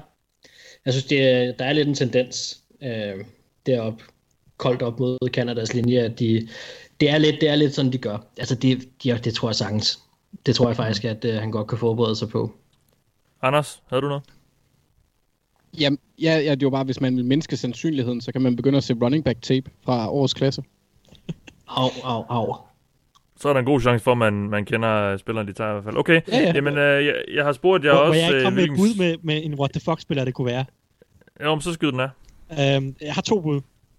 Isaiah Wilson fra Georgia, eller Jabari Zuniga fra Florida. Det vil være sådan dejligt Hvad spiller de? Uh, Flo- uh, Isaiah Wilson er tackle, og det vil ikke være super overraskende, for der har været lidt snak om, at han kunne gå i første runde. Han, det er bare sådan, han er bare en Seahawks-type. Uh, og så Jabari Zuniga, det vil være et rigtig, rigtig what is going on første runde pick. Uh, han er edge, uh, edge rusher, pass rusher fra, uh, fra Florida, og han har lidt den der Michael Bennett øh, alsidige rolle i sit spil på, på, på nogle punkter. Øh, for mig er han sådan en 3. 4. runde spiller, men, men du ved, Seahawks, og det, det er jo ligesom en del af at være Seahawks-fan, der skriver man under på, at man skal være klar på, at der skal mærkelige ting i draften. De tog jo en what the fuck øh, end sidste år i bunden af første runde. Ja, så kan de tage en ny en. Ja, okay, fint nok. Um, Nå, men det var jeg ved at sige, uh, inden Thijs afbrød mig, det var, at uh, jeg også har spurgt jer, hvilken storyline, og det er jo sådan et uh, dejligt engelsk ord for uh, historie, eller emne, eller et eller andet, som I glæder jer mest til at følge. Og uh, så har jeg skrevet, at det både kan være spillere og hold og andet. Uh, Mark, vil du ikke lægge ud? Jo, det vil jeg rigtig gerne. Jamen, øh, overskriften på min storyline, Mathias, det er, hvor mange wide receiver går der i første runde. Ja. Og øh, der er jo mange, når man sidder og mock drafter. Nu har vi jo selv begået os lidt med det på det, her på det sidste. Øh, og så har man jo en god forberedelse, at man sidder og, og drafter efter de essentielle mangler på holdet og sådan noget. Men lige så snart den rigtige draft går i gang, så ligesom om den får sit eget liv. Og der er altid nogle hold, som overrasker. Et hold som Cowboys er altid garante for en overraskelse. Sidste år tog Raiders Cleveland Farrell nummer 4, og Steelers, de traded sig op til nummer 10 efter Devin Bush. Så der sker altid ting, lige så snart draften den kører. Og nu vil jeg tage tilbage til 2004. Der blev Larry Fitzgerald taget som nummer 3, og efterfølgende så blev seks af hans kollegaer valgt i første runde. Det vil sige syv wide receiver røg der i første runde. Umiddelbart er det den øh, første runde, jeg har kunne se, hvor der er flest wide receiver, der er blevet taget i. Kommer vi op på noget lignende? Der er enormt meget hype om den her receiver-klasse. Øhm, og i dagens NFL, på den måde, som man kørte på i dag, jamen, så kan alle hold altid bruge en god wide receiver. Det er næsten umuligt at stack for meget op på gode wide receivers. Og hvis nu der kommer et tidligt run på dem, jamen går der så panik i håbet hos nogle af dem, som havde tænkt, ah, men det er en dyb runde, anden runde, tredje runde, det er der, vi går efter dem. Så jeg prøvede at sidde og lave en liste for mig selv og sige, okay, Henry Rocks, Jerry Judy, C.D. Lamb, det er de sikre lige nu. De er sikre på at gå i første runde, ellers så skal der godt nok gå meget galt. Men så er der Jalen Rager, Denzel Mims, Brandon Ayuk, T. Higgins, Justin Jefferson og måske Michael Pittman Jr. Er der nogen af dem her, som man kunne sige, kunne de blive taget i første runde? Potentielt. Det er ni mm. spillere i alt. Så kunne man så sige, okay, men det kræver, der er nogle hold, der er ude efter dem. Så hvem kunne være ude efter nogle af de her spillere? Jamen altså, så sad jeg og begyndte at lede og liste op, og så, så ender man altså alligevel på, at der er 49ers, der er Broncos, Eagles, Packers, Raiders, Vikings, Jets, Colts ligger i anden runde, man ved ikke, hvad der sker med dem, de kunne også godt bruge, bliver de, går de i panik? Hold der måske vil være med, kunne være Saints, Bills, med Dolphins og Ravens blande sig? Redskins trader de tilbage igen i første runde. Hvad med Jaguars med 9, som Thijs sagde? Altså, der er enormt mange hold her, hvor jeg synes, der er nogle, nogle ting, hvor man kan sige, de har nogle umiddelbare needs, men wide receiver ligger enten som et eller sådan lige i omegnen af. Og fordi at den her receiver-klasse har fået så meget hype, så tror jeg måske godt, at der kunne brede sig en eller anden form for panikstemning, hvor at hvis man kan se lige pludselig, hov, nu røg, og, og det, jeg, har, jeg har lidt en, en, for eksempel en teori om, at, at sådan en spiller som, øh, som enten Denzel Mims eller T. Higgins, en af de store spillere med store frames, kunne ryge til 49ers. Mit, mit bud er så, at de vil ryge til 49ers på det sidste valg, som 49ers har, hvis de mm. stadig er, er ledige der. Men lad os nu bare sige, at 49ers er så dybt forelsket. Jeg tror, at Denzel Mims vil være en, ja, det har en, en lang teori om, det kan vi tage på et andet tidspunkt, men han vil passe godt ind for Shanahan. Men hvis lad os bare sige, at de springer banken tidligt og vælger ham der, så lige pludselig er der en anden, der bliver skubbet ned, så trader man måske op, og lige pludselig så rører der en af et board, som man havde regnet med, man kunne få, og så begynder nogle af dem her, hvor man tænker, nej, men, altså jeg har hele tiden tænkt det som om, at der er to bølger. Der kommer et stort skvulp i første runde, og et stort skvulp i anden runde. Man måske udvikler første runde så simpelthen til en tsunami af wide receivers, som, som ja. kommer væltende ind over holdene. Fordi der er det der, altså jeg kan se Eagles på 22, de mangler så meget en linebacker, men, men, men de mangler også en wide receiver. Snupper de en wide receiver der? Hvad med Ravens? Hvad gør de? Synes de, det kunne være sjovt at adde på 20 der? Hvem er ledig? Altså, jeg, jeg synes, det bliver enormt spændende at følge, øh, hvad der kommer til at ske med de her wide receivers. Også fordi, altså, jeg, jeg har jo selvfølgelig siddet og prøvet at, og, hvad kan man sige, lige strække den langt nok med nogle af de spillere, for ligesom at se, hvor mange kan jeg få sned ind i første runde, og stadig have en god fornemmelse i maven. Og der, der nåede jeg på de ni, ikke? Det er stadig to flere, end, end, end der blev taget i, øh, i tre eller fire, som jeg nævnte øh, tidligere der. Og, og det er ikke sikkert, at det bliver det, men, men kunne, vi, kunne vi ramme op på de syv eller på de ni? Det, der er nogle ting, der skal falde rigtigt, dominobrikkerne skal falde rigtigt, men, men det er, altså jeg kommer til at glæde mig, og, og ja, det er ikke usandsynligt. Det, det, jeg synes bare, det bliver enormt spændende, og det vil jo være helt vildt, fordi vi vil se receiver på receiver blive taget så, altså hvis det er det her, det ender ud i. Og hvad sker der så med anden runde, ikke? Og det er jo det. Så, så, så jeg synes, det, det kommer til at, potentielt kan det styre draften. Det kan også godt være, at det ja. bliver en fuser, men sådan er det jo altid med draften. De store overskrifter, der er jo der er mange muligheder for, hvilken vej det går. Lad os lige tage et par spørgsmål angående de her receiver, fordi Kenneth Andersen spørger blandt andet, øh, hvem er de tre bedste receiver, og der henviser han selv til Rocks, Judy og Lame, har størst chance for at falde uventet langt ned i første runde, Thijs. Øh, den kan jo så ret til dig. Øh, nu ved jeg, nu kommer det selvfølgelig på, hvad man siger uventet, når det gælder de her tre, men hvis vi så ja, der er nok ikke mange, der har dem til at gå, i hvert fald i den, i den nederste halvdel af første runde, men hvem af de tre kunne det være, hvis der var en af dem? Jeg tror i hvert fald ikke, det bliver Rocks, fordi fart øh, er bare, øh, NFL er liderlig efter fart. Uh, ja. jeg, vil, jeg vil, hvis jeg skulle på enten Judy eller Lamb, så vil jeg nok gå med Judy, fordi han trods alt var den, der øh, var mindst atletisk til Combine. Altså, der er mange NFL-hold, der går meget op i atletiske evner og combine-tal og hvad ved jeg. Og Judy var den mindst atletiske af, af ham og Lamb. Så hvis jeg skulle gå med en af de to, så vil jeg sige, at Judy falder. Men øh, ja. jeg, jeg tror i hvert fald ikke, det bliver Rocks. Lad mig sige det sådan, fordi der er nok mm. et eller andet hold, der skal være fuldstændig forelsket i, i den fart, og det han bringer. Ja, ja og jeg, jeg kan så lige blive ved dig, fordi Christian Gravlund spørger os, øh, I understreger ofte vigtigheden af, hvor forskellige ruter et øh, receiver prospect har løbet i college.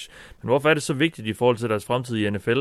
Og er det ikke et foretræk, at et uh, receiver prospect er dygtig i få ruter kontra gennemsnitlig i flere? Og så har han selv skrevet DK Metcalf i, i parentes efter det. Øhm, jamen jo, der er jo ikke noget nødvendigvis noget, noget endegyldigt svar på det. det. Det kan være vigtigt for en receiver, eller det kan være afgørende for en receiver, han kun har løbet på flere meter. øh, nogle receiver, altså lad mig sige det sådan, generelt er den letteste måde at blive en dygtig receiver på i NFL, det er ved at løbe gode ruter. Uanset om du er hurtig eller langsom, det er, du, du skal ofte en næsten, med næsten uden undtagelse kunne skabe separation på den ene eller den anden måde. Og det gør du sjældent ved kun at kunne løbe en eller to ruter. Så skal der være nogle andre ting, der spiller ind. Og der er DK Metcalf jo et eksempel på, at hans fysik og fart bare kan trumfe alt, næsten alt teknisk øh, øh, kunde, som han må mangle øh, i en eller anden grad. Så jeg vil sige, for langt de fleste spillere er det vigtigt at kunne løbe ruter. Og i NFL er angrebene og forsvarene så dygtige, eller der er brug for, at angrebene er så dygtige, at de skal gerne kunne løbe flere forskellige ruter. Du kan ikke bare leve Altså problemet er nu i college mange steder, så er der mange receiver, der lever på at løbe nærmest tre ruter. De løber en dyb rute, så løber de nogle comeback-ruter, og så griber de ellers øh, screens og nogle slants for resten. Og det er bare ikke særlig kompliceret eller nuanceret. Og hvis du skal ind i et NFL-angreb og være en del af et mere kompliceret NFL-angreb, så vil du blive bedt om at gøre flere forskellige ting, og hvis du skal være en god receiver, så skal du kunne gøre flere, øh, så skal du kunne løbe flere forskellige ruter. Og det, hvis du ikke har vist, at du kan løbe de ruter i college, så er det klart noget, man, altså, så er det noget, man vil sige, vi har ikke set ham rigtig lave andet end, løbe andet end de meget simple hvor, ruter, hvor han nærmest bare skal løbe lige ud og, og så stoppe på et eller andet tidspunkt. Øh, så det kan være vigtigt for en spiller, at, at han kan løbe alle ruter, men der er jo der, der er eksempler på, at at, at folk kan overkomme det, eller at man kan finde en rolle til dem, hvor de er rigtig, rigtig gode til et par få ting. Så tag Debo Samuel for eksempel. En af de kritikpunkter, jeg havde af ham som sidste år, jeg var ikke øh, den største Debo Samuel-fan, det var, at jeg ikke synes, han løb ret gode ruter. Han kunne løbe en slanrute, og det var det. Så det han drafted 49ers, og 49ers løber flest slanruter af alle, alle hold i NFL. Og derudover så finder Shanahan en milliard andre forskellige måder at give ham bolden. Jeg tror, han greb en bold eller to bolde på over 15 yards, i, altså hvor bolden bliver kastet i luften over 15 yards mm. sidste år. Så du kan jo godt finde en rolle til en receiver og gøre ham god på andre måder, selvom han ikke kan løbe et fuldt rutetræ. Men for de fleste receivers vedkommende, hvis du skal blive en god NFL-receiver, så skal du kunne løbe ruter i en eller anden grad og skabe separation på mange typer ruter. Øh, så altså, det korte svar er, at det kan være vigtigt, at en spiller kun har løbet få ruter i college. Øh, nogle gange kan de også overkomme det. Altså. Så det, er sådan, det afhænger meget af spilleren og nogle af de andre kompetencer, han har. Ja, godt. Anders, så, så går vi til dig. Hvilken øh, historie glæder du dig mest selvfølgelig under draften? Øhm, jamen, jeg er lidt spændt på at se, hvordan hele det her øh, isolations corona haløjsa det får, hvilken indvirkning det får på de spillere, der har skades øh, flag eller spørgsmålstegn ved, ved sig. Øh, mm. Så Tua og, og andre, øh, han er jo klart det største navn. Øh, så jeg er ret spændt på at se, hvor tentativ en tilgang NFL-holdene tager til de spillere. Øh, og der er en del, men jeg kan lige nævne, altså der er Tua, øh, så har vi, øh, hvad hedder det, Jawan Kinlaw, der har bøvlet med noget knæ. Øh, Caleb Vaughn Chasselong, øh, han, har, øh, han har kæmpet lidt med, med ankel og korsbånd, eller Caleb Vaughn Chasson, ankel og korsbånd. Øh, Nå, det hedder han. Okay. Ja, ja, ja, ja, sorry, Mathias, ja, ja. Det er bare mig, der fjoller. Og så Antoine Winfield, der, der i college havde to medical redshirts. Øhm, så jeg er lidt spændt på at se, hvor meget det spiller ind, at holdene ikke har kunne få deres egen læger til at se på dem, og hvilke hold, der egentlig tør satse øh, på en, en, en spiller med en skadeshistorik, og så hvilke hold, der ender med at vinde vildt meget, og hvilke hold, der ender med at tabe, eller blive brændt på det. Og, og der er det jo selvfølgelig ture, der bliver mest spændende at følge, fordi ja. forventningerne er, at han, han kan gå ret højt. Øh, men hans skadeshistorik skræmmer mig enormt meget også, for det er ikke, ikke kun én type skade, og han har haft dem hvert år nærmest. Hmm. Så, så... Ja, jeg vil, godt, jeg vil godt lige blive lidt ved Ture, øh, fordi øh, jeg, ser, jeg, jeg ser ham lidt som, som, øh, som nøglen til top 10 i draften, i hvert fald, altså, fordi det afhænger meget af, hvordan holdene ser ham, at hvordan den her toppen af den her draft kommer til at udspille, tror jeg. Øh, jeg synes egentlig, der i lang tid var sådan snak om, ah, men øh, der var måske ikke de store bekymringer, og han skulle nok blive top 10-valg. Men jeg synes, i den løbet af den sidste uges tid, ser jeg historier om, der er på hold, der slet ikke kan lide hans uh, medical, uh, hans, hans, hans skadessituation, og tror på ham sådan lang, på langsigtet, eller på lang sigt. og der er nogen, der og simpelthen ikke vil tage mm. ham af den grund. Øh, og der er blandt øh, et par top 10 hold, i hvert fald ifølge Michael Lombardi, den tidligere GM, øh, som har sagt det. Øh, og jeg synes, der begynder at være sådan lidt øh, snak om, at han måske kan ende med at falde lidt. Altså, hvor, hvor, hvor, hvad, hvad læser du, eller hvad, hvad, hvad tyder du? Nu, nu er det jo ikke, fordi vi har nogle kilder i NFL, øh, eller noget insiderviden, men, men hvad er din fornemmelse af, af, hvor han står hen lige nu? Fordi jeg synes, det varierer helt vildt meget med, øh, hvor, hvor han kan ende. Altså, jeg har meget svært ved at se ham i hvert fald. Jeg, jeg, jeg kunne også godt se ham falde. Jeg, jeg tror godt, at der kunne være en del hold af de øh, patriotske lignende typer, der godt kunne finde på at begynde at blive lidt interesseret, hvis det var sådan, at han begyndte at falde forbi 10, ikke? Øhm, men jeg tror, jeg, jeg har svært ved at se, jeg har svært ved at se nogen trade op efter ham også, fordi det er jo så, kan man sige, øh, en af sidehistorierne også med, hvor vi kan jo, altså, hvor, hvor aktiv bliver holdene på trade i de her scenarier, hvor de skal sidde for sig selv og ringe og kontrollere ting og sådan noget. Øh, men jeg, jeg, jeg kan godt se ham falde, men det har jeg kun hele tiden. Øhm, ja. Så, så det, er ikke, det er ikke sådan, det, det vil ikke overraske mig. Vi har, vi har haft så mange historier med quarterbacks igennem tiderne, der har, der har troet, at de skulle tages i top 10, og så endte de med at blive taget af Cleveland Browns i 20'erne. Øh, Brady Quinn, Johnny Mansell øh, er en, ja. en af mange. Øh, men de bliver nok ikke taget, han bliver nok ikke taget af Browns i år. Øh, men jeg, jeg, kunne, jeg kunne snilt se ham falde. Det, det, øh, det vil ikke overraske mig i hvert fald. Mm. Spørgsmålet er så, hvor, hvor bunden er, fordi kommer han forbi Jacksonville med nummer 9? Øh, det tror jeg umiddelbart, han gør. Okay. Tror du, de, Jamen, vil, tror, du, de vil, tror du, de vil lade ham passere, hvis han, hvis han ender der? Det, det er jeg sgu ikke sikker på. Hvis Tua er nede der, så ryger han ikke. Er en, jeg tror bare ikke, at David Caldwell er i en situation, hvor, at han kan, altså, hvor han får lov til at arbejde videre med et projekt, han starter i år. Okay. Jeg, jeg tror, hvis, Nej, det... hvis de kunne lykkes med at få ham som nummer 9, så, så, så kunne han ligne en held i Jacksonville. Altså, det, det to, ja, jeg tror, jeg tror simpelthen ikke, man ville lade Tua passere, hvis han skulle falde dertil. Det kan jeg slet ikke forestille mig. Nej. Det, det, det, kunne, ja, det kunne jeg godt se, det tænker at, Jaguar, at Jaguars vil. Jeg vil komme et frækt bud på en bund, og det vil være øh, Raiders ved nummer, nummer 12. Ja. Hvis Tua er der. Ja, det, det, det, tror jeg ikke er utænkeligt. Jeg synes også, jeg har hørt snak om, de, de godt kunne finde på at trade op i top 10 efter ham. Han, han er, udover at de selvfølgelig elsker øh, store skoler, øh, store colleges, så øh, er de jo meget høje på altså character. Og Tua har jo, altså han er en fantastisk person, og uh, Nick Saban siger jo, at han er en af de bedste sådan, characters, han har haft igennem uh, sit program i meget lang tid, og han passer virkelig, virkelig godt ind i John Grudens system. Altså virkelig, virkelig godt. Det er måske nærmest det ideale system for ham. Uh, så jeg kunne sagtens forestille mig, at Gruden, han var, han var rigtig pjattet med, uh, med Tua. Så uh, altså Raiders er en dark horse, hvis han begynder at, at falde ned igennem rækkerne, tror jeg. Ja. Det vil, ja. Ja, bare kør mig. Nej, ja, det vil sige, det, det tror jeg sådan set, at, at jeg vil være enig i, fordi de fik ikke Brady, og, og de kan bruge ture til at åbne øh, stadion i Las Vegas, men, men, men de vil skulle trade op efter ham, tror jeg. Jeg tror simpelthen ikke på, at han ryger ud af top 10. Mm.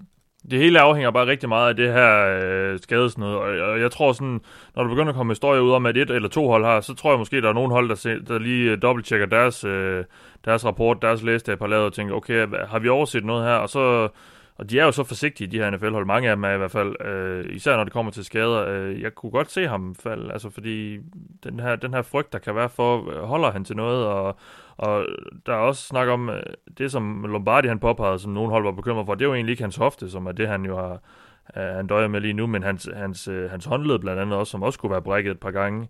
Øh, der, der begynder at være mange ting med ham, synes jeg. Øhm, men han er også bare så kæmpe stort talent. Altså, det, er bare, det, ja, det er bare meget sent, de her ting begynder at florere også nu. Ikke? Altså, selvfølgelig har man altid vidst, at ja. han var injury prone, men, men, men ja. der, der må altså også være lidt spil i, at man prøver måske også lidt at holde, skræmme nogle andre med, og hvad kan man sige, få dem ja. til ikke at tage ham. Ikke? Der kører og bare det er også det, jeg lige skulle sige. Det kan jo sagtens, det kan sagtens være, at hold har ligget det her, fordi at man vil have, have nogen til at tro, at man ikke... Øh, at man, at man ikke er interesseret, og så er man det alligevel. Uh, ja, på præcis. den måde er det her jo, uh, ja, det har vi sagt flere gange, det er lying season. Man kan ikke stole på noget som helst, det er det, der kommer ud lige nu fra, fra holdene, fordi der kan være så mange bagtanker med det. Nå, lad os runde uh, storyline-snakken af med dig, Thijs. Hvad glæder du dig til at følge? Ja, jeg glæder mig til at se ned i bunden af første runde. Det er ude på de sene nattetimer. Jeg tror, det kan blive et... Jeg tror, det kan blive super weird i år. Et, et, et, et ganske shit show. Altså, alt det, alt det her, sådan, ja, top 15, top 15-17 stykker, der har man nogenlunde en idé om, hvilke navne vi snakker om. Der kan selvfølgelig altid snige sig en overraskelse eller to, men der er nogenlunde idé om det. Men, men, men resten af første runde, føler jeg, er utrolig usikker i år. På grund af alt det her coronagøjl, så er der jo bare, der, vi har ikke haft alle de der pro days, vi har ikke haft alle de der team visits, så vi har meget dårlig idé om, hvad holdene reelt set kigger på. Ofte så bruger mange, i hvert fald medierne øh, og offentligheden, de her pro days og øh, team visits til at se, okay, hvilke positioner kigger de her hold på. Har de nu haft besøg af syv wide receivers, så vil de nok gerne have en wide receiver, og sådan nogle ting. Og, og, og de der, altså, det er der jo ikke nogen, der har den viden ret meget i år. Så der er selvfølgelig lidt, øh, lidt kendskab til det, noget af det, og nogle andre ting giver sig selv, fordi øh, altså, Cowboys har ikke nogen cornerbacks nærmest, så det er klart, at de nok er interesseret i cornerbacks på et tidspunkt, men altså, man har, øh, øh, man har meget, jeg synes, man har meget dårlig fornemmelse for, hvad holdene egentlig kunne finde på, og hvilke spillere de er interesseret i. Det virker også som om mange af de rigtig store eksperter, altså for de store medier, også er meget i tvivl om det. Og, og jeg tror bare, at det er super usikkert, for så kommer der også alle de her faktorer med, som I også har snakket med, med skader, og hvor risikovillige er NFL-hold, når de ikke helt ved, hvad de skal mene om skaderne, fordi de har ikke fået lov til at besøge dem. Og de har måske ikke mødt dem så mange gange, fordi de ikke har fået lov til at tage dem ind til besøg. Hvor risikovillige er det? Og er de i forhold til spillere med skadeshistorik, eller spillere fra colleges, man enten normalt ikke tager spillere fra, eller øh, kommer fra mindre colleges. Altså, mm. det, er så, det er så usikkert det hele. Og, og nede i bunden af første runde, der har man man har holdt som Raiders og Jaguars og Vikings, der har flere valg, øh, og nogle af dem ligger dernede. Øh, så de kunne finde på måske at lave nogle trades og nogle sjove ting. Man har også ret mange hold, der mangler valg senere i runderne. Altså Chiefs mangler valg senere i draften. 49ers har ikke noget valg fra bunden af første runde til nærmest femte runde. Saints mangler et andet rundevalg. Patriots har heller ikke noget andet rundevalg. Patriots har øh, kun et valg i top nogle af 90, tror jeg det er. Og, og Seahawks ved, vi altid gerne vil trade ned. Og så er der alle de her hold, der måske vil op i første runde, og altså, jeg tror bare, at, at bunden af første runde kunne blive super sjovt, specielt hvis der sker mm. det, som I lige snakker om, at Tua begynder at falde lidt, eller øh, Jordan Love øh, begynder at bare drive ned igennem første runde. Altså, jeg, det, jeg, synes, det, jeg tror, det kan blive super overraskende. Jeg glæder mig til, ja. altså det cirkus, jeg tror, der bliver bunden af første runde i år. Det, øh, ja. jeg, jeg, tror, det bliver, altså, som Bart Scott så fornemt sagde, can't wait. og vi, vi kommer til at snakke mere om trades lidt, fordi vi har fået øh, flere lytterspørgsmål om det. Vi, inden da tager vi lige en øh, hurtig runde med, hvilke spillere I glæder jer mest til at følge, Anders? Eller til at se, hvor I ender? Ja. Vil du ikke lægge ud? Jamen, altså, det er øh, Antoine Winfield Jr. Øhm, han, er, han er lidt ligesom, han er hos mange blevet lidt en darling hos mig, men jeg kan, jeg kan bare virkelig godt se, øh, lige at se ham spille fodbold. Han er sådan en... Øh, han er en menneskelig boldmagnet, og han har bare sådan en ukulig evne til at dukke op der, hvor bolden den ender.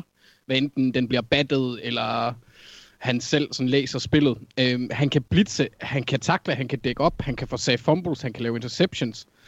Han er måske ikke så stor, og han har som nævnt en, en skadeshistorik, der rejser lidt nogle flag. Men han er bare så fed en spiller. Og han kan gå øh, alt fra midten af første runde til, jeg tror så måske midten af anden runde af hans bund øh, en gang, måske sent i anden runde af hans bund.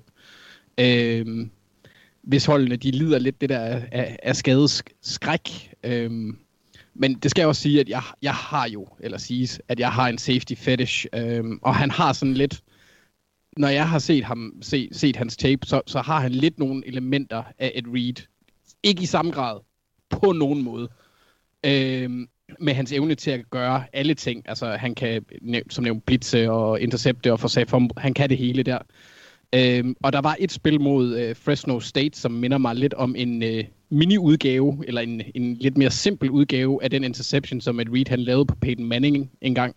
Det var øh, det spil, der er Belichicks yndlingsspil af en safety, hvis, vi, hvis øh, folk har set... Øh, og øh, all, hvad hedder det, Century Team, det der all-time øh, NFL-team, de lavede i år, hvor at øh, mm. Belichick, han sidder sammen med Reed og Rich Eisen og Chris Collinsworth og ser det der spil, hvor, han sådan, hvor man virkelig kan se, at uh, Belichick, han er ved at rejse telt i bukserne, når han forklarer om det. Så øh, det er virkelig et fantastisk spil, og der ser man bare, altså Winfield, han, han følger en dyb post i venstre, mens ham, der ender med at være quarterbackens mål, han løber en form for øh, wheel rute, øh, hvor han øh, først løber fra højre side, og så løber mod venstre, og så kører op i banen. Øh, for at løbe ind i det frie område, der efterlades, når cornerbacken og safetyen, de følger ham, der går på den dybe post. ja, Anders, hvad, hvad, hvor, hvor er vi på vej hen? Det synes jeg bare er fucking smukt, fordi i det sekund, den måde, det han fungerer ikke så godt på lyd. Der, nej, men den måde, han læser spillet på, det er i sekundet, at ham, ham, ham der breaker øh, på postruten, og han kører ind i banen, så vender øh, Antoine Winfield sig om og løber hen i det område, hvor quarterbacken han kaster bolden. Øh, uden, rigtig, det, uden rigtig at have øjnene på, på quarterbacken alt for meget. Det er lidt en floater, og, og, og, og jeg må også sige, at, at Fresno States quarterback øh, er ikke er Peyton Manning, men det var bare smukt. Det var, det var så smukt. Folk skal gå ind og se det, sådan, så giver det nok lidt mere mening. Ja. Men ja. hold kæft, det var flot. Øh, og, og det, det, det er sådan noget, hvor jeg bare bliver sådan en, en lille glad dreng igen, og, og, og jeg håber også lidt, at, at Ravens godt kunne finde på at tage ham, fordi åh, det var sådan et lækkert Så på grund af det spil, der, der glæder du til at se, hvor han ender? Nej, men også bare fordi han er en fed type, og jeg er lidt spændt på at se, øh, hvordan folk de rangerer safeties i, i år. Øhm, ja. Og blandt andet også, hvad Dolphins de gør, fordi de har også et safety need, og øh, hvad hedder det, Raiders har sådan set, ja, jeg ved ikke, kommer lidt an på, hvor meget de tror på Demarius Randall. De har også et safety need ellers. Der er rigtig, rigtig mange hold, der godt kunne bruge en spiller som ham, også fordi han kan også mm. gå ned og spille i nickel, så det, det, det er sådan en versatil spiller, der kan ryge mange steder, og han har en stor stjerne hos mig, og, og blandt andet andre. Øh, så derfor er jeg også sådan lidt, lidt spændt på at se, hvor han ender. Ja, det er godt. Mark, øh, lad os høre fra dig, hvilken spiller du glæder til at se, hvor ender. Du behøver ikke beskrive et, et, et, et præcis spil i college ned i øh, minutøse detaljer for at forklare, hvorfor vi skal, vi skal, vi skal glæde os til at se ham. Jeg vil godt lige gerne.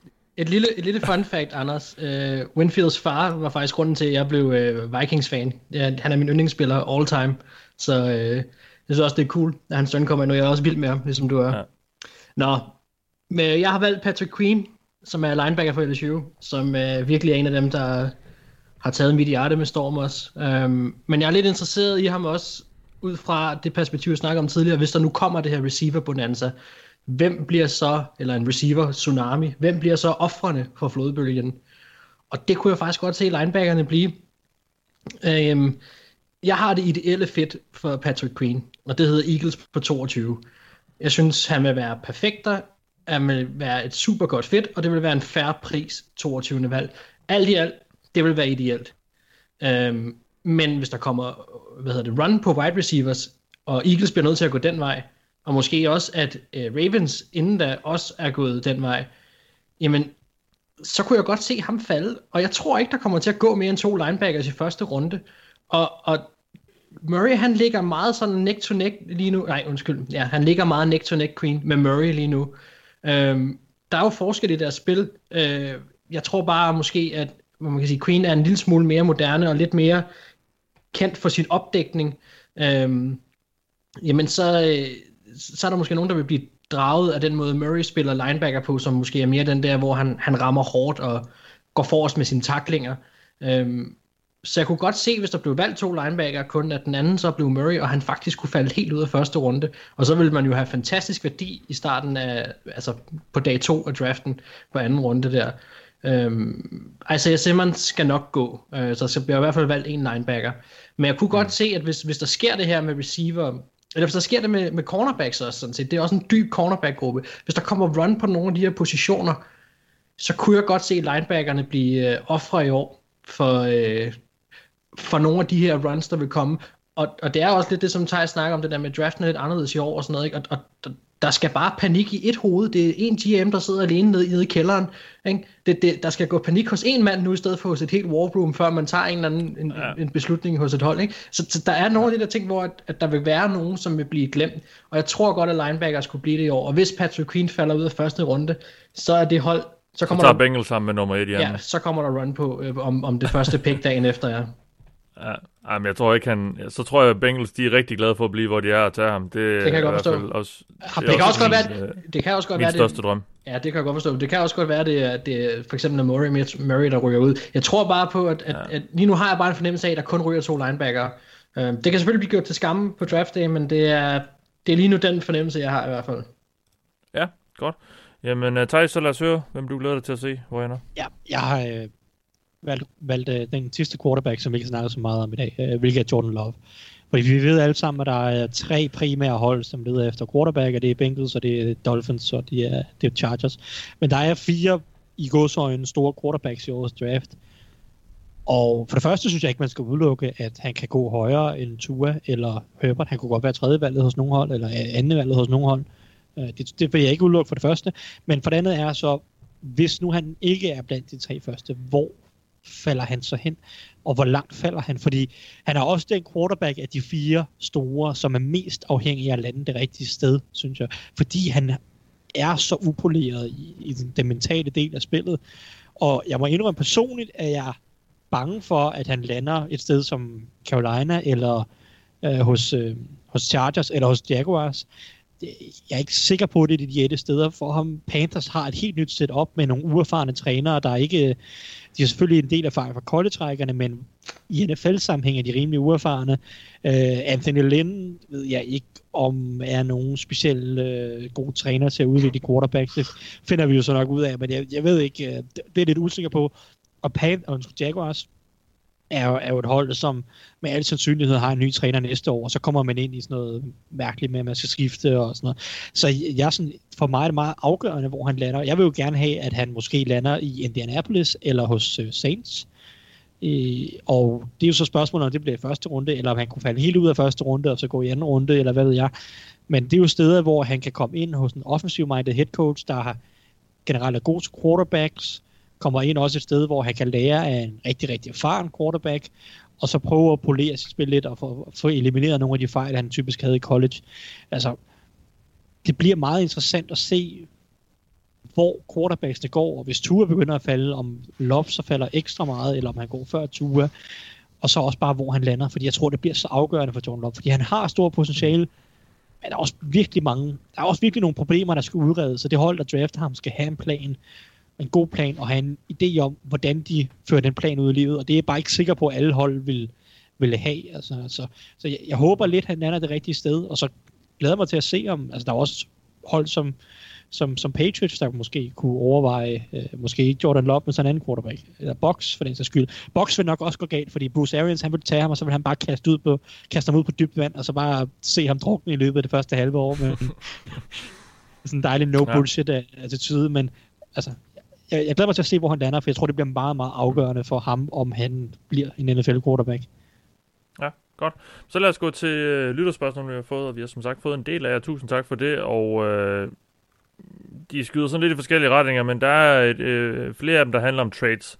Så lad os øh, tage dem først, og øh, både Mathias Løkkegaard Petersen og René Poulsen spørger med nogle øh, små øh, varianter i deres formuleringer, hvilke hold, der øh, lige nu virker til at være sandsynlige trade-kandidater kandidater i forhold til needs og placering i draften, og det var så Mathias Løkkegaard Petersens formuleringer, og René Poulsen spørger, hvilke hold vi tror, der enten trade op eller ned i første runde. Så altså, hvem kunne det være? Vi har allerede nævnt Raiders som en, nogle bud på, øh, på nogen, der kunne jagte en øh, quarterback blandt andet. Øh, Mark, hvem, hvem er der ellers, vi skal holde øje med? Det er jo tit, synes jeg, enten hold, der har meget få valg, eller, meget, eller har rigtig mange valg, som måske er aktive, og det er jo så enten for at få nogle flere, eller for at få nogle færre, og så måske rykke lidt op. Uh, men hvilke hold øh, kunne være værd at holde øje med i den her henseende? Jeg synes, og det er også lidt i, i forlængelse af det Thijs, de har snakket om, jeg vil sige, at man skal holde øje med valg nummer 22, som er det Vikings fik fra Buffalo. Og man skal holde øje med det, fordi det er et valg foran Patriots. Og hvis Herbert og Love falder, så kunne jeg godt se et hold som Colts for eksempel være interesseret i at prøve at rykke ind og se om de skulle snuppe en quarterback foran Patriots. Og hvis de skal foran Patriots lige foran næsen på dem, så skal de handle med Spielman på 22. Og ham kan man godt handle med. Nu kan jeg sige, at jeg tror også bare for at svare på det spørgsmål, at Vikings er et af de hold, som er et ret sandsynligt trade-kandidat, om det så er op og ned. Så det er ikke engang sikkert, at det er dem selv, der har det valg nummer 22 på det tidspunkt, hvis de skal længere frem. Men jeg vil bare sige, lige omkring nummer 22, fordi Patriots vælger lige bagefter, og der er det her quarterback-spil, der kunne jeg godt se et hold som for eksempel Coles prøve at sende en park sammen, for at komme ind i første runde og snuppe en quarterback til at have bag Rivers til, øh, til når hans tid er færdig. Men, men det kræver selvfølgelig, at, øh, at nogle quarterbacks falder og så videre, så det er klart, at der er nogle ting, der skal, der skal gå ja, der er nogle brækker, der skal falde den rigtige vej, før det lader sig gøre. Men der er bare et interessant scenarie lige der. Mm. Ja, og et hold som, som Dolphins har 14 valg, kommer, de kommer nok ikke til at draft 14 spillere, så måske ikke, må ikke også, og, og der er blandt fem i de første to runder, så det er nok også et hold, vi skal regne med at være aktiv. Et hold, der faktisk godt kunne være lidt interessant også, det er faktisk Broncos. Øhm, og og det, det siger jeg udelukkende, fordi at, at lige der, hvor Broncos ligger, det er der, jeg forventer, at mange af de store wide receiver går. Øhm, lige omkring der fra, fra top 15 og ned til, ja, måske omkring en, en 9-8 stykker. I det, I det spænd imellem der, men specielt ved Raiders, 49ers, Broncos, Jaguars, nogle af alle de hold der. Og hvis Broncos gerne vil op og have en top receiver, hvilket jeg godt kunne forestille mig, at de gerne ville, medmindre de skal have left tackle, jamen så skal de hoppe foran i køen for nogle af de hold her, hvis det er, ja, det selvfølgelig kan de være, at de ikke er lune på den samme spiller, men jeg kunne faktisk godt se dem, hvis de har fornemmelse af, at den spiller, de er rigtig glade for, skulle, øh, skulle være på vej til et andet hold, at de så vil forsøge at hoppe frem i køen, og ind, måske endda i top 10, men måske op, ja, lige efter top 10, ikke? Ja, godt. Jeg tror også godt, at hold som Patriots, nu Patriots kunne være et hold, der, der trader, det, det gør de næsten hvert år. Det er nærmest en, en naturregel, at det, det skal Belichick, han skal ud og handle lidt. Og, han skal lige markere, at han er der et eller andet sted. Ja, præcis. Jeg, jeg tror, de, de, er heller, de, er også et hold, hvis de gør noget. Ja, ja præcis. Det, Ja. De, de har ikke noget anden rundevalg, og, og de har tre tredje rundevalg, så man kunne godt sagtens se dem uh, manøvrere lidt rundt der. Så han Andersen, han spørger lidt mere specifikt til nogle ting. Um, han spørger blandt andet, hvilke, hvem I tror, der trade op efter en quarterback. Altså, ja, vi har nævnt Raiders, og, og, og de uh, the usual suspects er jo er jo Chargers og Dolphins, som i hvert fald rygtes til at være interesseret i, uh, i quarterbacks, der er i toppen af draften. Så det er jo oplagt bud på det. Så spørger han også, hvilke hold, der har et første rundevalg, der kunne ind med at trade ud af første runde. Der har vi lige nævnt Patriots som en mulig bud. Øh, hvilke hold, der ikke har et første rundevalg, kunne det trade sig op i første runde? Det er så måske mere åben. Thijs? Jamen, jeg vil sådan set bare på det tidligere spørgsmål, vil jeg nævne Falcons. Der har været mange rygter Som- i, i dag om Falcons er en kandidat til at trade op i draften, op i top 10. Ja. Øh, specifikt for at få fat i CJ Henderson, øh, cornerbacken fra Okay. Florida. Der har været forskellige forskellige rygter ud fra øh, big media typer, øh, typer som Dan Brookler og øh, et par andre nævnte, at man skal holde øje med Falcons. Som, øh, har- Skal man i top 10 for at få ham? Ja, åbenbart. Ja, det tror jeg, man skal, ja. Øh, det, det tror jeg helt sikkert. Hold da. Øh, cornerbacks går højt, og han havde en super, super combine. Og ja. altså hold som Jaguars, Raiders, Jets kan jo alle sammen tage ham over en receiver. Vi sidder og snakker Jets, sidder vi og snakker offensive tackle og wide receiver. De kunne sagtens gå cornerback. Raiders det samme, vi sidder og snakker wide receiver. De kunne sagtens gå cornerback. Altså, øh, hvis man vil op der, altså Jaguars er en kandidat til at trade ned, tror jeg. Reelt set synes jeg at Panthers burde trade ned.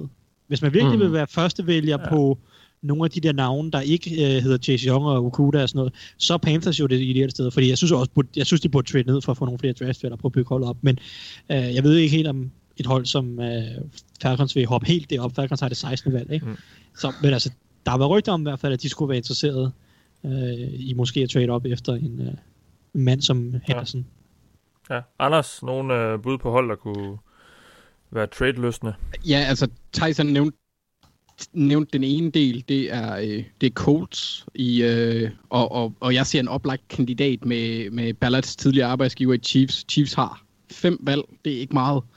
Øhm, og de ligger på 32, hvilket er oplagt for hold, der gerne vil op og få den der femte års option på eventuelt en Jordan Love, hvis han er, øh, er ved, ved 32, er der. Så, så det kunne jeg også se som en oplagt mulighed. Øhm, jeg tror lidt ikke, at Saints de kunne finde på at trade. Jeg tror, at de er stadigvæk i win-now-mode. De bruger det, de kan. Med, med, med, med mindre de får et eller andet, der holder dem sådan relativt Ja. tæt på, øh, på 24. valget. Øhm, så, så det er egentlig Chiefs og Colts, der kunne jeg godt se, ligesom vi lavede i vores redaktionsmok, mig og Thijs, vi, vi lige handlede lidt der. Så det, Ja. det er min Øh. Søren Andersen, ja, Søren Andersen har lige et par andre spørgsmål. Hvornår bliver den første running back taget? Jeg tror, vi, ja, jeg ved ikke, Thijs, har du et bud? For tidligt. Ja, præcis. øhm, Det eneste rigtige svar. nej, mit, mit bud er øh, i toppen af anden runde. Jeg tror, jeg vil Ja. gætte på, at han går mellem der 33 og lad os sige par 40, tror jeg. Ja. Så spørger Søren Andersen også, bliver der taget en tight end i første runde? Det tror vi ikke rigtigt på. Nej, jeg tror, hvis, hvis- jeg tror, der, der er stor risiko for, at vi ikke får en tight end i top 50 øh, overhovedet. Så Ja. ja. Der er bare Det, det eneste, der, vi måske ikke lige fik vendt så meget, det var, hvilke hold, der ikke har et første rundevalg, der kunne, tænke, der kunne tænke sig at trade op i første runde. Øhm, nogle, nogle bud der? Altså, jeg nævnte Coles, ikke? Og dem, det, det, det tror jeg Ja. stadig på også, at de kunne gøre. Det eneste ja. andet hold, jeg kunne se, som ikke har et første rundevalg, det kunne, øh, hvis de af en eller anden grund har lyst til at være aggressiv, det skulle være Rams. Fordi det er det eneste hold, som ellers ligger nogenlunde i toppen af anden runde. Altså Bears mm. og Steelers. Bears har godt nok også to anden rundevalg, så potentielt kunne de også prøve at lave et eller andet funky. Men de ligger lidt længere nede i midten af, af anden runde. Steelers ligger i midtbund af anden runde, så er med langt op til første runde. Men Rams har selvfølgelig uh, et, et, et nogenlunde højt anden rundevalg nu, uh, som jeg husker det ja. efter traden her med, med, med Cooks. Godt. Så øh, går vi til de andre lytterspørgsmål. Jakob Weiss spørger, hvilken betydning har det for NFL Prospects? Og det er jo det spørgsmål, vi har haft liggende fra Jakob i et par uger, øh, men vi har ikke lige synes det har passet ind. Men nu så har vi det så her. Jakob Weiss spørger som sagt, hvilken betydning har det for NFL Prospects, at der ikke kan afholdes draft visits hos de forskellige hold?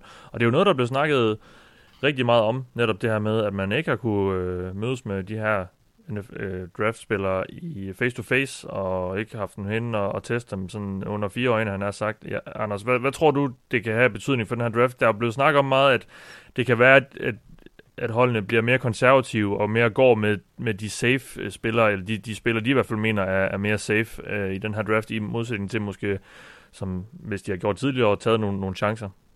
Ja, altså jeg tror, det, det, det kommer mest til at influere de spillere, der ikke er i toppen af draften. Øh, mange af de her hold har jo også snakket med de her spillere til Combine, hvis de var der, eller til Senior Bowl, øh, diverse All-Star-kampe. Så jeg kunne forestille mig, at det har lidt en indflydelse på folk, der ligger længere nede i, i, i draften, særligt hvis de har noget off-field bag ved sig. Og så tror jeg også, det har indflydelse for Giants hold, fordi at, øh, at Dave Gettleman han kommer til at savne ikke at kunne lukke dem. Øh, hvilket er meget vigtigt, har jeg en eller anden okay. fornemmelse af. Det har han været ude at sige. Men jo, altså selvfølgelig giver det da lidt en, gør det da lidt en forskel, at man ikke kan mødes direkte, fordi man plejer at kunne få en ordentlig vibe, men alligevel, nogle af de her prospects, de er jo også bare så gennemtrænet i at give de svar, de skal give fra nærmest high school dagene op efter. Altså Johnny Mansell, han blev taget i første runde blandt andet, og det var jo ejeren, der sagde ja til det. Eller i hvert fald pushede lidt for, at, at det kom til at ske, og det var altså ret åbenlyst, at han havde nogle issues, men alligevel så fik de den solgt over. Så, men altså, jeg tror, jeg tror primært, det kommer til at, at have en indflydelse på de spillere, hvor at du ikke ligesom kan få en fornemmelse af det, men, men historie med, med røde flag, om, yes. hvis man kan sige det på den måde. Og lidt i tråd med det, der spørger Andreas Svane, med denne specielle draft i baghovedet, hvor stort fordel har de hold, hvis træner stod i spidsen for senior bowl så? Mark, jeg ved ikke, øh, hvad tænker du der? Fordi det, er jo, det har jo været den mulighed, det har jo været den eneste mulighed, øh, de, de her, nogle af trænerne i NFL, og det er jo som blandt andet Bengals, der har haft mulighed for rent faktisk at coach de her spillere og, og tage dem igennem nogle øvelser. Altså jeg synes, den er, jeg synes de, de er endt med ret stor værdi. Nu kan man sige, nu er det jo ikke alle, der spiller, øh, der spiller senior ball. Øhm, så så der er jo, det er jo klart, der er jo, der er jo nogle spillere, som, som man ikke kommer til at møde alligevel. Jeg synes, at Dak Prescott er det bedste eksempel på, hvad man egentlig kan få ud af en senior ball normalt også. Ikke? Fordi når man, jeg læste et interview med, hvad hedder han, øh, Will McClay, for, for noget tid siden, som er Cowboys, eller var Cowboys Assistant uh, Director of Player Personnel, og, og han sagde, at grunden til, at de valgte Dak Prescott i fjerde runde dengang, var fordi de faldt for ham, da, de, da, han, da trænerholdet øh, de, øh, de mødte ham til senior ball. Det var godt nok ikke dem, der trænede ham, men, men de trænede modstanderen, men, men de snakkede sammen, og det skulle være grunden til, at de tog ham. Det var selvfølgelig, de gjorde ham ikke til et første rundevalg, men, det, men de havde ikke haft ham på radaren før, øh, og så endte de med at tage en chance på ham der i fjerde, ikke? Og man kan sige, det, det er jo bare den effekt, senior ball har, når du alligevel kan snakke med spillere. Men når nu, når nu det bliver lavet på den her måde, som det gør nu, hvor at, at, at, at du slet ikke har samme mulighed for altså, altså at kunne snakke med spillere, så lige pludselig, så, så kan der måske blive ekstra værdi for de senior ball spillere, som rent faktisk har mødtes med nogle trænere øh, ja. til senior ball. Så jeg vil, ikke, jeg vil ikke underkende, at det ikke godt kunne have en god, øh, en god effekt for dem, der var til stede der. Og at man måske, lad os nu sige, nu vi snakket rigtig meget om usikkerhed, hvis nu, at, at nogle af dem, som sidder øh, og skal vælge, og har været til senior ball, blandt andet som du siger, Bengals, og er lidt usikre og, og vejer lidt imellem to, jamen så kan det godt være, at det vejer til den vej, som er seniorballspilleren, fordi at de trods alt føler sig lidt mere sikre i maven på det valg, øh, i stedet for at tage et større sats. Så, så det er, jeg synes, det er et godt spørgsmål, og, og jeg er sådan set også spændt på efterfølgende, hvad der vil komme ud af, af historier omkring det her, og hvor stor en, en, en effekt det rent faktisk havde, fordi jeg tror ikke, den er, den er ubetydelig. Nej. Jeg er også spændt på at se, hvordan, om, om, om der vil være nogen ændring i det. Altså, fordi de har jo det samme tape på dem, som de har haft alle de andre år. Øh, spillerne. Altså, det, på den måde er der ikke noget, der har ændret sig. Det eneste, de ikke har kunnet, det er at møde med dem face to face, men de har jo kunnet ringe til dem på, øh, på diverse øh, Skype, FaceTime-tjenester og så videre og snakke med dem, så det er jo ikke fordi, man ikke rigtig har kunne, har, har kunne mødes med dem. Altså det, det har de jo stadig haft mulighed for. Så. Men er der ikke bare et eller andet, ved jeg godt, jeg generaliserer helt vildt, ikke? Øh, men er der ikke et eller andet amerikansk også over det der med, at man face to face har stået og snakket sammen og trykket den hånd, man har spyttet i begge to enden og sådan noget. Altså, der kommer lidt det der, og, og, og nogle gange, så hører man sgu historier om, at, at det, at det har taget lidt overhånd, ikke? Altså, at det faktisk er noget af det, som har, har taget den sidste... Øh, fordi det er bare nogle kæmpe personligheder, nogle store egoer, der arbejder på nogle af de her sider, og nogle gange, når man hører ejere, der går ind og tager ansvar for nogle af de her ting, så er det nogle gange sådan nogle små ting, der har tippet til den ene, øh, en spiller frem for en anden. Og det, det kommer ja. vi til at undgå, ikke?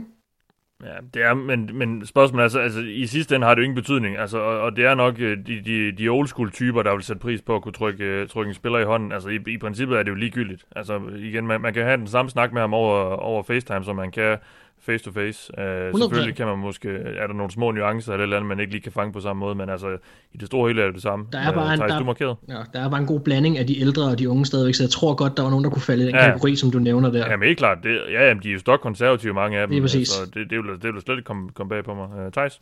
Ja, jeg vil sige, at uh, der er flere hold, der er ude og brokke sig over, at uh, nu kommer de til at ramme ekstra meget ved siden af, fordi at de ikke uh, har mulighed for at mødes. Så fyr jeres, så fyr jeres GM, hvis I brokker jer på forhånd. Ja, men det er det der med, altså NFL rammer også i forvejen ved siden af 75% af gangene, og det gør nærmest alle andre også. Men, men, men, men mit, det jeg bare lige vil sige, det var, jeg tror egentlig, at NFL-holdene rammer mere rigtigt i år, end det gør de andre år. Fordi de, de holder sig mere til deres grades. Altså, ja. mm. det, det, der er jo lavet masser af studier på, der viser også bare, at, at ting som jobsamtaler reelt set ikke gør et bedre stykke job, altså arbejde, end hvis du lavede en eller anden form for øh, øh, numerisk system, der vurderede folk på et par, en, en række parametre, og så ansatte man ud fra det. Og det er jo det samme her. Altså, draften er jo et stort øh, jobcirkus i en eller anden forstand. Altså, du har jo, de har jo alle sammen deres grading-skalaer, som de holder sig til, og så bliver det jo så påvirket af alt det her personlighedsgøjl øh, ud over det. Og det er selvfølgelig også vigtigt, og, øh, men, men i, i og med, at de sikkert i år øh, er ekstra nøgterne og ekstra øh, forsigtige omkring, hvilke typer de tager chancer på, og så i den, og deraf holder sig endnu mere til nogle af de grades, som de har givet, og nogle af de ting, de har sort på hvidt, så tror jeg reelt set, at NFL-holdene godt kunne muligvis ramme mere rigtigt i år, end de har gjort nogle af de andre år. I hvert fald nogle hold, vil jeg mærke. Der er jo, der er jo selvfølgelig et hold, der lader sig påvirke mere end andre normalt. Godt. Simon Lund Kielrik, han spørger os, øh, hvem har det mest komplette hold inden draften, Anders? Der er et par stykker. Øh, jeg synes, Saints er ret stærkt besat på mange punkter. Øh, de har en, en, en fin offensiv linje. De har nogle gode våben. De har en god quarterback. De har nogle gode running backs. De har nogle gode cornerbacks. De har nogle fine safeties. De har også en okay linebacker i Demario Davis og sådan nogle med typer lige bag det, men jeg synes, de er sådan rimelig overordnet stærkt besat på deres starterpositioner i hvert fald. Og så har vi også øh, Chiefs, men det er kun fordi, de har Patrick, eller ikke kun, men det er fordi, de har Patrick Mahomes. Det gør bare en del, øhm, og jeg kan også selv personligt godt lide Colts. Selve rosteren, ja. der, den er så ikke så stjernebesat som Saints, men den er bare gennemgående solid. Mm. Øhm, og så med, med Rivers oveni, så er det sådan, de kan lidt, ja, øh, plukke, hvad de nu føler, de skal have af, af, af gode spillere, og de har også... Ja. Øh, ja, nogle spillere, der stadigvæk har potentiale, som ikke viste noget sidste år, blandt andet på grund af skader, for eksempel en Paris Campbell, så det bliver sjovt at se, hvad han også kan gøre ved det angreb. Så det kan godt være, at de ikke er lidt, altså de er ikke så, øh, hvad hedder det, golde, som, øh, som man så dem sidste år, fordi de kun nærmest havde øh, T.Y. Hilton. Ja. Jeg vil måske også nævne Ravens, altså, det, men, men det bliver jo generelt de hold, der ligger i bunden af runderne, fordi det er jo dem, der gjorde det bedst sidste år, ja. og det gjorde de jo, fordi de havde det bedste hold. Uh, nu er det ja. selvfølgelig ikke altid, at de hold så kan holde fast på, på, på de spillere. Uh, det synes jeg egentlig i store hele dem, der ligger i bunden af, af runderne, har gjort. Uh, så, så det bliver jo meget dem. Uh, ja, Anders? Ja, jeg vil, jeg vil næsten sige, at jeg, jeg ser Steelers som sådan overordnet bedre øh, rostermæssigt end, end, end Ravens, fordi Ravens de har nogle rimelig solide mangler på nogle ret vigtige positioner. Øhm, blandt andet nærmest hele den indvendige linje, selvom Matt Skura han lige har skrevet under på sit tender, så har vi et andet center, men vores øh, venstre guard og vores højre guard er et stort spørgsmålstegn begge to, og vi har ikke nogen pass rushers. Så det, det skræmmer mig en lille bitte smule. Det er også derfor, jeg ikke helt, og selvfølgelig også fordi jeg ikke vil jinx, men jeg tør ikke helt at putte os op i det niveau. Plus vi har ikke en reel første receiver lige nu. det er også et problem. Eller en linebacker. Jeg er enig, Anders. Jeg synes også, ja. at Ravens er pisse dårlige. Ja, ja, elendigt. Vi bliver, nødt til, vi bliver nødt til lige at nævne Buccaneers, synes jeg, i den her sammenhæng også. De er jo så en af dem, som ikke er topholdene, men, men jeg, synes, jeg synes godt nok også, de ser de er stacked på rigtig, rigtig mange positioner. Selvfølgelig kan man finde nogle, nogle mangler også, øh, blandt andet en tackle, men altså umiddelbart er de, er de et ret komplet hold. Og jeg synes faktisk også, både Titans og Bills er med i det der næste lag, altså et hold, der er ret komplette. Øh, der er jo nogle spørgsmål på, på quarterback-position, men de har trods alt en starter begge to, øh, som er som er en starter i NFL. Og udenom holdet er det, jo, er, er det altså også ret komplet. Så lad os gå til et spørgsmål. Øh, det er også fra Mathias Løkgaard Petersen. Han spørger, er der nogen oplagte kandidater til backup quarterback i de, i de sene runder, Thijs? Jeg ved ikke, da jeg læste, tænkte jeg lige på Jack Fromm. Ja, uh, altså, det, det kommer ind på, hvad man mener med backup quarterback, fordi yeah, der, der er jo yeah. uh, Jack Fromm og Jacob Eason og Jalen Hurts og sådan nogle typer kommer jo sandsynligvis til at komme ind i NFL og starter som backup, og så håber holdene jo på, at de kan udvikle sig. Hvis man ser sådan på nogle lidt senere typer, hvor man tænker, okay, det er nok mere sandsynligt, at de bare bliver career backups på en eller anden måde, så vil jeg nævne Anthony Gordon fra Washington State, og James Morgan fra Florida International, som, altså i hvert fald James Morgan, tror jeg ikke nødvendigvis er en starter i NFL, men han virker som en type, der kan være en af dem der, der bare er backups i ligaen i, i, 10 år, og Anthony Gordon har også nogle af de ting, så det er, hvis, det med, hvis man kigger på rendyrket backup, så er det nok de to, men som du siger, Jake Fromm og Eason og Hurts for den sags skyld, øh, de, de, de, de er jo sådan nogle typer, der er backups, men måske har potentiale til mere. Det er jo de fleste quarterbacks, der ender som backups. Altså, det, det er altså så lidt fortal, der, der er god nok til at starte. Uh, lad os gå videre til et spørgsmål fra Christoffer A. Han spørger, ændrer det noget for holdenes draftstrategi, om de er i win-now-mode eller i rebuild? Og hvis ja, hvordan kan det komme til udtryk i år? Uh, ja, da jeg tænkte på det, der, der kom jeg til at tænke på uh, Saints og Marcus Davenport for et par år siden. Det var om noget et hold, der, uh, hvis uh, ageren viste, at de var i win-now-mode. Altså et hold, der og det kommer tit til udtryk i de her, som, som vil ofre nogle, nogle draftvalg for at komme op og, og død og pine få den spiller, de synes er den sidste brik i puslespillet, øhm, Anders. Men jeg ved ikke, om, om du kan uddybe det lidt mere, hvordan det kan give sig til udtryk i forskellene. Jamen, altså, I er som ved at hoste eller gabe eller et eller andet. Jeg håber, I, I er okay. Nej, det, ja, ja det, ja, det lyder som om Mark han er ved at krakelere, eller er det Thijs? Jeg kan ikke se Jeg fik, jeg fik bare øh, jeg fik en kage galt i halsen. Undskyld. Nej, Piser du kage? Ja. Skarn. Det skal du ikke gøre, når jeg ikke kan få noget mark. Nej, jeg, jeg tænkte også umiddelbart på Saints, fordi de jo hoppede relativt langt op for at, at hente en edge rusher i en draft, hvor der ikke var super mange edge rusher typer. Øhm, ja. Saints er, er i win now mode, men jeg kunne ikke forestille mig, at de trade op, fordi de ikke har øh, de nødvendige, øh, den nødvendige kapital Eagles har Men lidt... det, det Christoffer spørger os om, er jo også, hvordan det giver sig til udtryk, altså, eller om det ændrer noget for holdenes draftstrategi. Og det gør det vel øh, for så vidt, at et hold i rebuild skyder vel lidt i, i alle retninger, fordi der går man måske lidt bare efter den bedste spiller, mm som man synes, man har på sit board, øh, fordi at næsten uanset hvad, så vil det udfylde en eller anden form for hul på, på holdet, hvorimod et hold i win now mode, der går man måske mere hardcore efter netop den sidste brik i puslespillet. Ja, men altså, hvis der kommer til at øh, ske trades i år, og der var folk, der skulle hoppe op for at få en spiller, de føler, der kunne gøre en forskel, så vil, være, så vil det være nogle af de hold med de aldrende quarterbacks, eller øh, Øh, hold, der har en quarterback, der skal til at have en stor kontrakt. Så for eksempel, øh, nu er Dak jo på en pæn stor kontrakt, men Cowboys kunne være et hold, der kunne, du, der kunne finde på at hoppe op. Jeg har lidt svært ved at se Ravens gøre det, men de kunne også godt finde på det øh, for at adressere en akut mangel. Øh, lidt ala Saints, men og, og vi så øh, Nikolas, øh, der er øh, Ravens-fan og skribent inde på Gul Klud, han i vores redaktionsmok, der handlede han op for at få fat i øh, Patrick Queen. Jeg kunne godt se, måske at Ravens de vil gå op i, i foran Patriots for at få en spiller, enten øh, en edge-type eller en linebacker, øh, og både Saints også, men det er mest på linebacker-området, fordi vi har lidt ekstra valg i år at rykke rundt med. Men jeg forventer ikke, at der er super mange, der faktisk gør det i år. Det kommer også meget an på, hvordan draften falder, så det er sindssygt svært at forudse, fordi dem, der i det her scenarie med lidt aldrende quarterbacks, der er win now, de ligger også typisk i den lavere ende af draften. Så der skal være nogle spillere, der falder, før det ligesom bliver, øh, hvad hedder det, bliver et realistisk scenarie også. Så den, den er lidt svær at forudse, synes jeg, men altså, Vikings kunne være det, fordi de har så pokkers meget øh, at handle med. Ja, godt. Øhm, så lad os gå til et spørgsmål fra Nikolas Lisewski, der spørger, er der skoler, der er gode til at indhente og udvikle spillere til visse positionsgrupper til, når de skal draftes? Og er det noget, de forskellige skoler selv er opmærksomme på og foku- opmærksom og fokuserer på? Eller er det mere tilfældigt, at et college har en god historik med at skabe gode receiver? Øh, uh, Thijs, du kan sikkert nævne 45 skoler, der er gode til det, men kan vi ikke bare lige få nogle eksempler på... Uh, på altså, fordi det har jo, der er jo lidt det har jo lidt på sig, det her, som Nikolaj spørger, men jeg ved ikke, hvor, de, hvor, hvor, hvor, sådan, hvor udspekuleret det er, men der er jo nogle skoler, der, der er bedre, eller hvor der bare kommer flere gode spillere fra bestemte positionsgrupper fra en andre, men kan du ikke lige nævne et par stykker af dem? Øh, jo, øh, jeg ved, Nikolas han nævner også et par stykker. Han nævner selv Iowa med hensyn til tight men de har også rigtig mange offensive linjefolk. Øh, LSU ja. har været dygtige til at skabe både defensive backs og wide receiver de sidste par år. Øh, Ohio State har også fostret en hav af defensive backs og en del af pass rusher for den sags skyld også. Mm. Uh, Clemson ved vi med deres wide receiver uh, har de produceret en del af på det seneste. Wisconsin, offensivt offensive for linebacker. Oklahoma har produceret ret mange quarterbacks og wide receivers.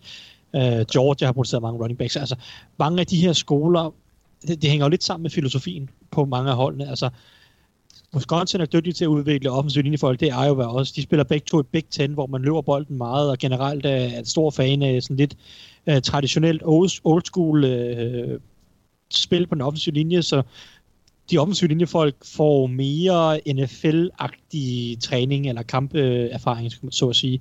Mange af de her spread offenses, som er måske særpræget af i, i, i Big 12, hvor et hold som Oklahoma er, der er jo nogle af de offensive linjefolk, de, de kommer ud i nogle situationer, hvor, som de ikke ser så meget i NFL, så der er en større tilvændingsperiode. Men ellers, jamen, det er jo noget, holdene fokuserer på øh, i en eller anden grad, at det, det her det er det, vi er gode til, og så derfor prøver vi at overtale nogle af de her high school spillere til at komme ind, og det har de jo ofte succes med. Altså offensivt linjefolk vil gerne gå på Iowa, fordi at de ved, at, øh, at øh, hvad hedder han, øh, Kirk Ferentz, deres træner, er dygtig til at udvikle offensive linjefolk. Og wide receiver vil gerne spille for Clemson eller Oklahoma, fordi de ved, at de kaster bolden meget, og de generelt har udviklet nogle gode receiver. Så det har jo sådan en, en forstærkende effekt øh, hos mange hold, og det hænger også sammen med filosofien. Georgia er et hold, der godt kan løbe bolden lidt mere, så det er attraktivt at være en god running back, altså gå på, altså gå, øh, gå på universitetet i Georgia. Ikke? Så altså, det, er noget, holdene tænker over og bruger, og ja. ellers øh, ja, så er det bare sådan, og der er selvfølgelig også hold, der prøver at udvikle sig og finde andre typer spillere, øh, end det de normalt er gode til, men altså, det, ja, jeg ved ikke, hvad jeg skal sige mere end det. Nej, fint, tak. Uh, vi har et spørgsmål fra Mathias Nyman, og uh, det er ikke stilet til dig, Mark, men det gør jeg så nu. Hvilke GM's er på hot seat og kan ikke tåle en dårlig draft? Øh, jamen, øh, efter sine så, øh, da Rom brændte, var kejser Neo der ikke, men han nåede tilbage og se det hele brænde på sin altan. Og øh, spørgsmålet er, om Bob Quinn og Matt Patricia når op på altanen, og Detroit bliver brændt ned. Ja. Fordi ja. alt bør brænde i Lions, hvis de, hvis de bummer den her, det her tredje pick, eller hvad de end gør med det. Øh, og det gælder både GM og træner. Øh, nu ved jeg godt, jeg slår for tingene lidt sammen, men, men der er virkelig, der må være hammerne varmt i Detroit. Det skal der være. Og så synes jeg faktisk også måske lidt, det var lidt det, vi snakkede om i starten, også Dolphins har vi nævnt mange gange. Chris, ja, jeg skulle lige sige Chris Greer. Ja, Chris Greer har jo, altså er det ikke i Spider-Man, at man, man siger noget med, med, med store evner kommer stort ansvar, og, og det, er jo, det er jo lidt det, som han står over for nu her. Øhm, det giver rigtig mange muligheder at have så mange picks, så han er jo i, i princippet, kan han jo orkestrere noget, som man vil snakke om i mange år fremover, men der kan også ske det, der gjorde i Browns, og, og, og, og der der tager man altså øh, billetten som GM, når det er. Altså, der, der tager man konsekvensen af. Og, og Dolphins, der har man jo købt ind på den her øh, strategi om at skulle bygge op. Så der er også en, en lang snor til både GM og head coach, fordi man, man har indgået den her aftale om, at vi er i gang med at bygge op, og vi vil tabe nogle kampe, og, og så videre og så videre. Men på et eller andet tidspunkt skal det også vende, og jeg tror, man har, jeg ved, man har høje forventninger til Dolphins, når man kommer ind til den her sæson, fordi nu begynder det at, at ligne noget, de har været meget aktive i, i free agency, og, og med så mange uh, picks i, i, i, uh, i den her uh, draft, som er så dyb og så talentfuld, så skal der komme noget godt ud af det. Fordi at ellers så, så, kan jeg sige, så kan hele den her rebuild jo nærmest være spildt, hvis de, hvis de bomber den her. Mm. Altså, og der er det jo Chris Greer, der sidder for enden. Altså. Ja. Vi snakker også om øh, Dave Caldwell tidligere, synes jeg også kunne være et bud i, i Jaguars. Øh, en mand, der er, er trængt op i et hjørne efterhånden. Ja, det synes jeg også. Men lidt, lidt sneaky ja. kunne også godt være. Jeg, jeg har lidt svært ved at se ham de fyret, for jeg tror, at han ligesom i Eagles, jamen Harry Roseman har en lang snor. Men Rick Spielman i Vikings skal også tænke sig om i hvert fald, fordi ham og Simmer har jo, har jo gjort noget voldsomt i den her offseason med at skifte ud. Og de har gjort det mange gange før, eller han har gjort det mange gange før, og jeg tror, at han snor er rigtig lang i Minnesota. Øh, men hvis det, hvis det virkelig går helt galt, og de rammer helt forkert, øh, jamen, så er der jo ikke nogen, der er fredet. Mm, nej. Og temaet for mange af dem, vi har nævnt her, er jo, at de har flere valg i, i første runde. Øh, og det, det giver sig selv, så er der også, øh, som også du sagde, så er der mere ansvar for så at ramme på dem. Ja. Men det gælder selvfølgelig især for de hold, der har været dårlige i lang tid. så, og det er jo så også nogle af dem, vi har nævnt. Øh. Jeg, jeg vil bare lige nævne Falcons, hvis jeg ja. må, fordi nu har vi snakket ja, om... Ja, jeg, jeg, jeg sad også og tænkte på, på Dimitrov. At det er jo sandsynligvis, kunne jeg forestille mig, en af grundene til, at de måske er en, en stærk kandidat til at trade op. De vil, øh, de vil ramme noget, skulle jeg til at sige. Altså, de ja. har brug for at få noget succes med deres rookies her med det samme. Ja. Øh, Men er det ikke... Og, og, og Dimitrov, Dimitrov startede jo sin tid i, i Falcons med at, at have meget succes ved at være rigtig aggressiv og gå op og, og trade sig op, sådan så man kunne tage Julio Jones. Og det, det kunne måske være, at han falder lidt tilbage til sine rødder der, nu hvor han, øh, hans job måske er lidt... Øh, eller sidde der lidt varmt under ham. Altså jeg siger, jeg overvejede også Falcons, da, da jeg så det her spørgsmål, men, men jeg tror altså mere, det er Quinn, der, der, der står for skud til at ryge, hvis det er. Fordi det hold Falcons har samlet, Øh, ja, de har haft nogle, nogle, nogle drafts, der har været lidt iffy selvfølgelig, men, men det, det kan Quinn også godt tage noget ansvaret for. Øh, det, det er jo egentlig nogle gode hold, de har bare været ramt af skader, og så er spørgsmålet med trænerfilosofi og alt muligt andet også. Så altså ja, det kan selvfølgelig godt være, at Dimitrovs job er i fare. Jeg tror faktisk, det er Quinn, har, altså Dan Quinn har, er i større fare, end, end Dimitrov er. Ja, det er jeg ikke tilbøjelig til at være det er tilbøjelig til at give dig ret i, øh, sådan set. Så, øh, men jeg tror nu stadigvæk Dimitrov, jeg synes, nu har han været der i nogle år, og jeg synes, det hold i noget tid også har haft nogle mangler, især også på forsvaret osv. så øh, nå, lad os gå videre, Anders, og det her, det får du, det er fra Morten Sørensen. Han spørger, er det fornuftigt kun at fokusere på enten forsvar eller draft? Eller forsvar eller angreb i draften, eller er det bedst at variere sin valg? Ja, det ved jeg ikke, om der er, man ser jo nogle år nogle, nogle hold, der, der vælger meget det ene eller andet, men ellers er det jo generelt rimelig varieret, men, uh, men hvordan ser du på det? Men jeg vil tillade mig at give, mig lidt et, eller give lidt et politikersvar her, fordi det, det kommer helt an på, hvordan dit hold ser ud. Hvordan ja. øh, styrken er i, i draftårgangen. Altså for eksempel i år vil det, det vil jo nok give rimelig god mening for en del hold at kigge lidt på receiverpladsen. Måske ikke højt. Øh, det kan jo også godt være, at der er så meget kvalitet på receiverpladsen, at, at, at andre positioner, hvor der er knap så meget kvalitet, kommer i fokus. Vi så Falcons sidste år øh, sat enormt meget på den offensive linje i første runde, tog de to spillere. Det var jo også et behov for dem, så det, det, det er sådan, det er meget individuelt. Øh, ja, jeg vil sige, det kommer an på, hvordan dit hold det ser ud. Øh, ja. Hvis du er et af de der hold, der måske føler, at du lige... Altså Colts for eksempel, vil det i mine øjne give mening at fokusere lidt på, på den offensive øh, våbendel. Øhm, selvom jeg lige har nævnt, at Paris Campbell han kunne blive spændende, men de mangler bare noget. Øh, særligt hvis T.Y. Hilton han går ned med en skade, så har de ikke super meget. Øhm, Ravens for eksempel kunne jeg også godt se fokusere på den offensive del, fordi vi har mangler på den indvendige linje og på, øh, på øh, hvad hedder det? Wide receiver, tak. Hvorfor var den så langt væk? Øhm, men ja, det er meget individuelt. Øhm, mm. Så altså, jeg ja. tvivler på, at Steelers de går super meget forsvar med mindre der er en sød cornerback, der venter dem, fordi deres forsvar er ret stærkt. Ja. Så det er typen, typisk en variation. Ja, vi går videre til et spørgsmål fra Magnus yeah. Christiansen, der spørger, øh, hvilken draftfilosofi hælder I mest til? Talent over need, eller omvendt? Kan man se GM's klart vælge en strategi? Og Thijs, det er jo lidt den her evige snak om øh, best player available eller need. Øh, jeg sagde jo for nylig, at jeg synes jo, det er fornuftigt, hvis man går ind til draften uden at have nogle specielle needs, fordi så er man fri til at tage den bedste spiller, som jo i mine øjne er det, man burde bruge draften til, altså samle gode spillere op til sit hold. Øh, hvordan ser du på det? Ja, men jeg, jeg er rasende enig med dig. Øh, jeg er jo, øh, jeg, jeg synes egentlig, det er okay at drafte efter need langt hen ad vejen. Men du skal jo lade være med at male dig op i et hjørne, hvor du kun har et eller to needs. Ja. Og deraf ender i en situation, hvor du kunne føle dig fristet til at tage en spiller, der ikke er det valg værd, du nu sidder med. Så jeg er jo egentlig, altså som udgangspunkt er jeg fan af filosofien, der hedder uh, the best player available at a position of need. Og der skal man så sørge for, at det position of need ikke kun er en position, fordi så sidder du kun og kigger på en position. Uh, Øh, men at du, som, som du siger, Mathias, sørger for i free agency at få dækket ind, så alle positionerne går an, hvis man ikke lige tager en spiller i første runde på den position. Og så kan man i stedet for få viften lidt mere ud og så kigge, okay, vi har fire-fem positioner, vi kan kigge på her. Der vil med 99% sandsynlighed være en spiller på en af de her fire positioner, som giver mening at tage her med vores valg, i, i, som man nu sidder med i første, anden, tredje runde. Når man er nede på 4., 5., 6., 7. runde, hvad, så der tager man bare den bedste spiller, man kan finde på sit board. Fordi der handler det alligevel bare om at finde nogle talenter, man kan udvikle, og, og sjældent at finde starter. Første, anden, tredje runde, der synes jeg, det er okay at skæl, altså, kigge mod needs, men det er klart, at du, du må ikke fokusere så hårdt på need, at du kommer til at tage en running back øh, i et, et eller andet sted, hvor han ikke burde tages.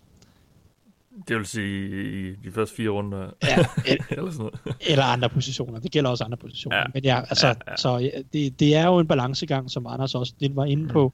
Mm. Men jeg synes egentlig, det er okay at drafte Jeg synes, det der best player available udelukkende, det synes jeg også er en forkert strategi. Så det er en balancegang. Ikke? Ja, ja. ja. Og Magnus spørger så også, kan man se GM's klart vælge en strategi? Øhm, det, det, jeg, jeg kan ikke lige umiddelbart komme i tanke om nogen, hvor, hvor, man, hvor man sådan siger det ene eller det andet. Fordi igen, det er, lidt, det er lidt en kombination af de to. Og så er der nogen, der... Ja, så, ja, så er der nogen, der går... Ja, der, der, der er nogle hold, der føles som om, de, de går ind til draften hvert år med en åbenlyse needs. Altså, jeg, jeg, jeg kommer lige i tanke om Giants. Altså, jeg synes, det er sådan lidt... Øh, dem, der synes jeg, de har, de har draftet lidt for meget efter need, måske i toppen af draften i sidste år. Øh, men, men jeg ved ikke, om, om, om du ser andre GM's, der, der klart vælger en strategi. Altså, der, der er masser af GM's, der vælger lidt, meget efter, lidt, lidt for meget efter need, og Steelers er der også et af dem, der, der de går meget need-baseret til værks, øh, typisk, typisk i hvert fald i draften. Øh, ja. Jeg, jeg, jeg, generelt synes jeg, at de, de fokuserer på needs, altså en hel del. Jeg synes, det er noget vås, når, når folk, de, øh, altså når øh, 32 GM's sidder og siger, øh, we, we took the best player on our board, og så videre. Mm. Det, det, der, der er masser, altså jeg synes, de fleste GM's skældner ret meget til needs, når de drafter. Øh, og jeg synes, det er en skrøne, at der er et hold, som øh, vi drafter næsten kun efter best player available. Det, det, det, synes, jeg, det synes jeg er noget vås. Ja. Mark, du er markeret. Jeg vil sige, jeg synes faktisk, der har været et par eksempler, og også sådan, man kan spore sådan lidt tilbage med faktisk både Eagles og Vikings, de minder lidt om hinanden.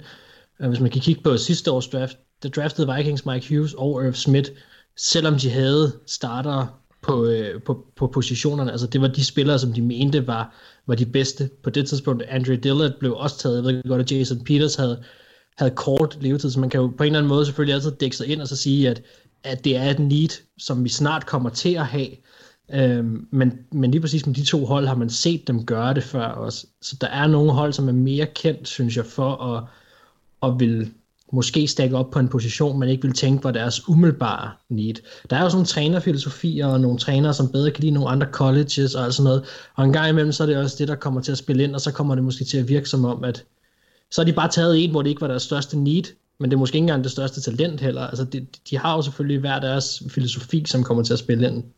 Ja, og det er selvfølgelig, du har ret i, at, at mm, mange hold også kigger længere frem, men det synes det var så også en del af, af det med need, fordi det er klart, at når man sidder i draften, så bygger man fremtidens hold. Så man skal, de dygtige GM's er, som du siger, kigger mere end et år frem. Needs mm. er, og det er også en anden grund til, at man ikke skal sidde og have øh, tre afgørende needs i draften. Fordi du kan alligevel ikke rigtig meget, meget sjældent finde tre afgørende spillere, der er klar allerede i første sæson. Så du sidder alligevel, bør du i hvert fald som GM, og sidder og sige, okay, hvad mangler vi nu, hvad mangler vi i 2021, hvad mangler vi i 2022, og så vælger man en spiller, der, der passer ind på alle de tre, øh, fire parametre. Og det er jo derfor, man ser, som du nævner, øh, Andre Dillard øh, blive valgt i første runde af Eagles, selvom de har både Lane Johnson og, og Jason Peters. Så det er derfor, at man, har set andre hold blive ved med at drafte cornerback, så der er et, eller andet, et år eller halvandet før, at, at man reelt set har brug for det. Men, men det er jo så, altså, man kigger også mere end et år frem i draften. Men det er også lidt sjovt, det der, fordi hvis man vender det en lille smule om, ikke, så kan man sige, hvis et hold har et stort need på for eksempel på tackle, og de mener, at nu står de med en spiller i draften, som har mere talent end den tackle, de har i forvejen, så har de jo både taget talent og need. Ikke? Altså det er jo bare ud fra deres synsvinkel af. Så, så det er også sådan lidt, altså det der, den der totale generalisering og maskinagtige approach til det med, med best player overall, det kan man jo alligevel ikke lave. Altså. Nej, Vi går videre til et spørgsmål fra Morten Levisen, der, der skriver, mange undrafted free agents ender med store karriere. Bruger klubberne nok krudt på at scoute bredt nok? Anders? Jeg tror, det er svært at bruge, ja, altså hvis man lige ser bort fra Bengals, at bruge øh, øh flere ressourcer på at scoute. Øh, ja, øh, Hvorfor skal du sige det? Fordi de notorisk er kendt for at have en meget, meget lille scouting-afdeling. Men, men vi er ikke kendt for at draft mega dårligt. Ja, ej. Ej, det, det, det er rigtigt. Det, det er I ikke. Men, men hvis man skulle... Nej. Men de kører jo også men der er ikke mange free, jeg vil så sige, der er ikke mange undrafted free agents, der, der gør det godt i Bengals. Eller får lave ret meget i Bengals. Så. Ej, lige på nær Vontaze, han, han, han gjorde det ganske fint. Ja, det er rigtigt. Det er rigtigt. Øhm, ja, altså, jeg, jeg tror også, det handler meget om den symbiose, der er mellem, øh, hvad hedder det, øh, scouting, coaching, øh, delen, sådan at, at de ved, hvad det er, at holdet det har brug for, hvad, hvilket system, eller hvilken type spiller, træner, der passer i trænerens system, og ja, altså typisk så ser vi jo de her, når de kommer fra de mindre skoler, det kan godt være, at, og jeg kan ikke huske, hvem var det, de fangede sidste år, som Thijs godt kendte, men som Daniel Jeremiah ikke anede, hvem var. Øh, de, det var Quincy Williams. Præcis. Jeg ved ikke, jeg om Thijs kendte ham ikke. Nej, men, men de fleste sådan han er sådan lidt en outlier. Jeg tror, de fleste har, er, er blevet set på en eller anden måde, også fordi der kommer flere og flere, øh, blandt andet øh, scouting-nørder på nettet, og scouting-services, som NFL-holdene også gør brug af. Jeg, jeg, tror, det, jeg tror, det er svært øh, og, og sådan at putte meget mere info i det. Jeg tror, det er mere, hvordan du bearbejder, det, bearbejder den info, du får, der, der, der er afgørende øh, for at de tager de ja. her spillere. Vi ser jo også Ali Marpet, der blev taget, som jeg husker det, var det i bunden af anden runde for, for Boxer. Han spillede for Hobart College. Altså, men ham var folk begyndt at snakke om der også. De, de der, de der ta- talenter, der dominerer på de lavere niveauer, de plejer ligesom at dukke frem. Mm. Ja.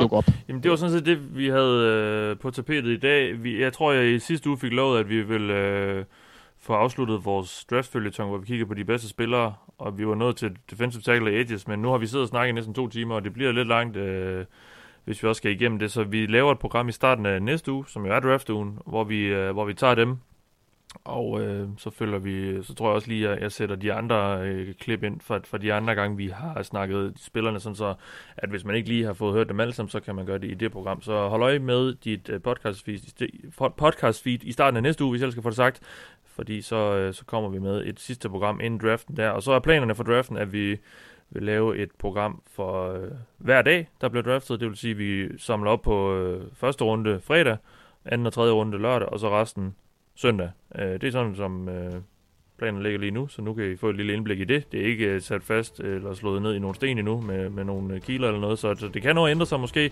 men det er sådan, vi, vi tænker at gøre det lige indtil videre. I denne omgang har du lyttet til mig. Jeg hedder Mathias Sørensen, med mig i aften. Thijs Joranger, Anders Kaltoft og Mark Skaft. Vi lyttes ved.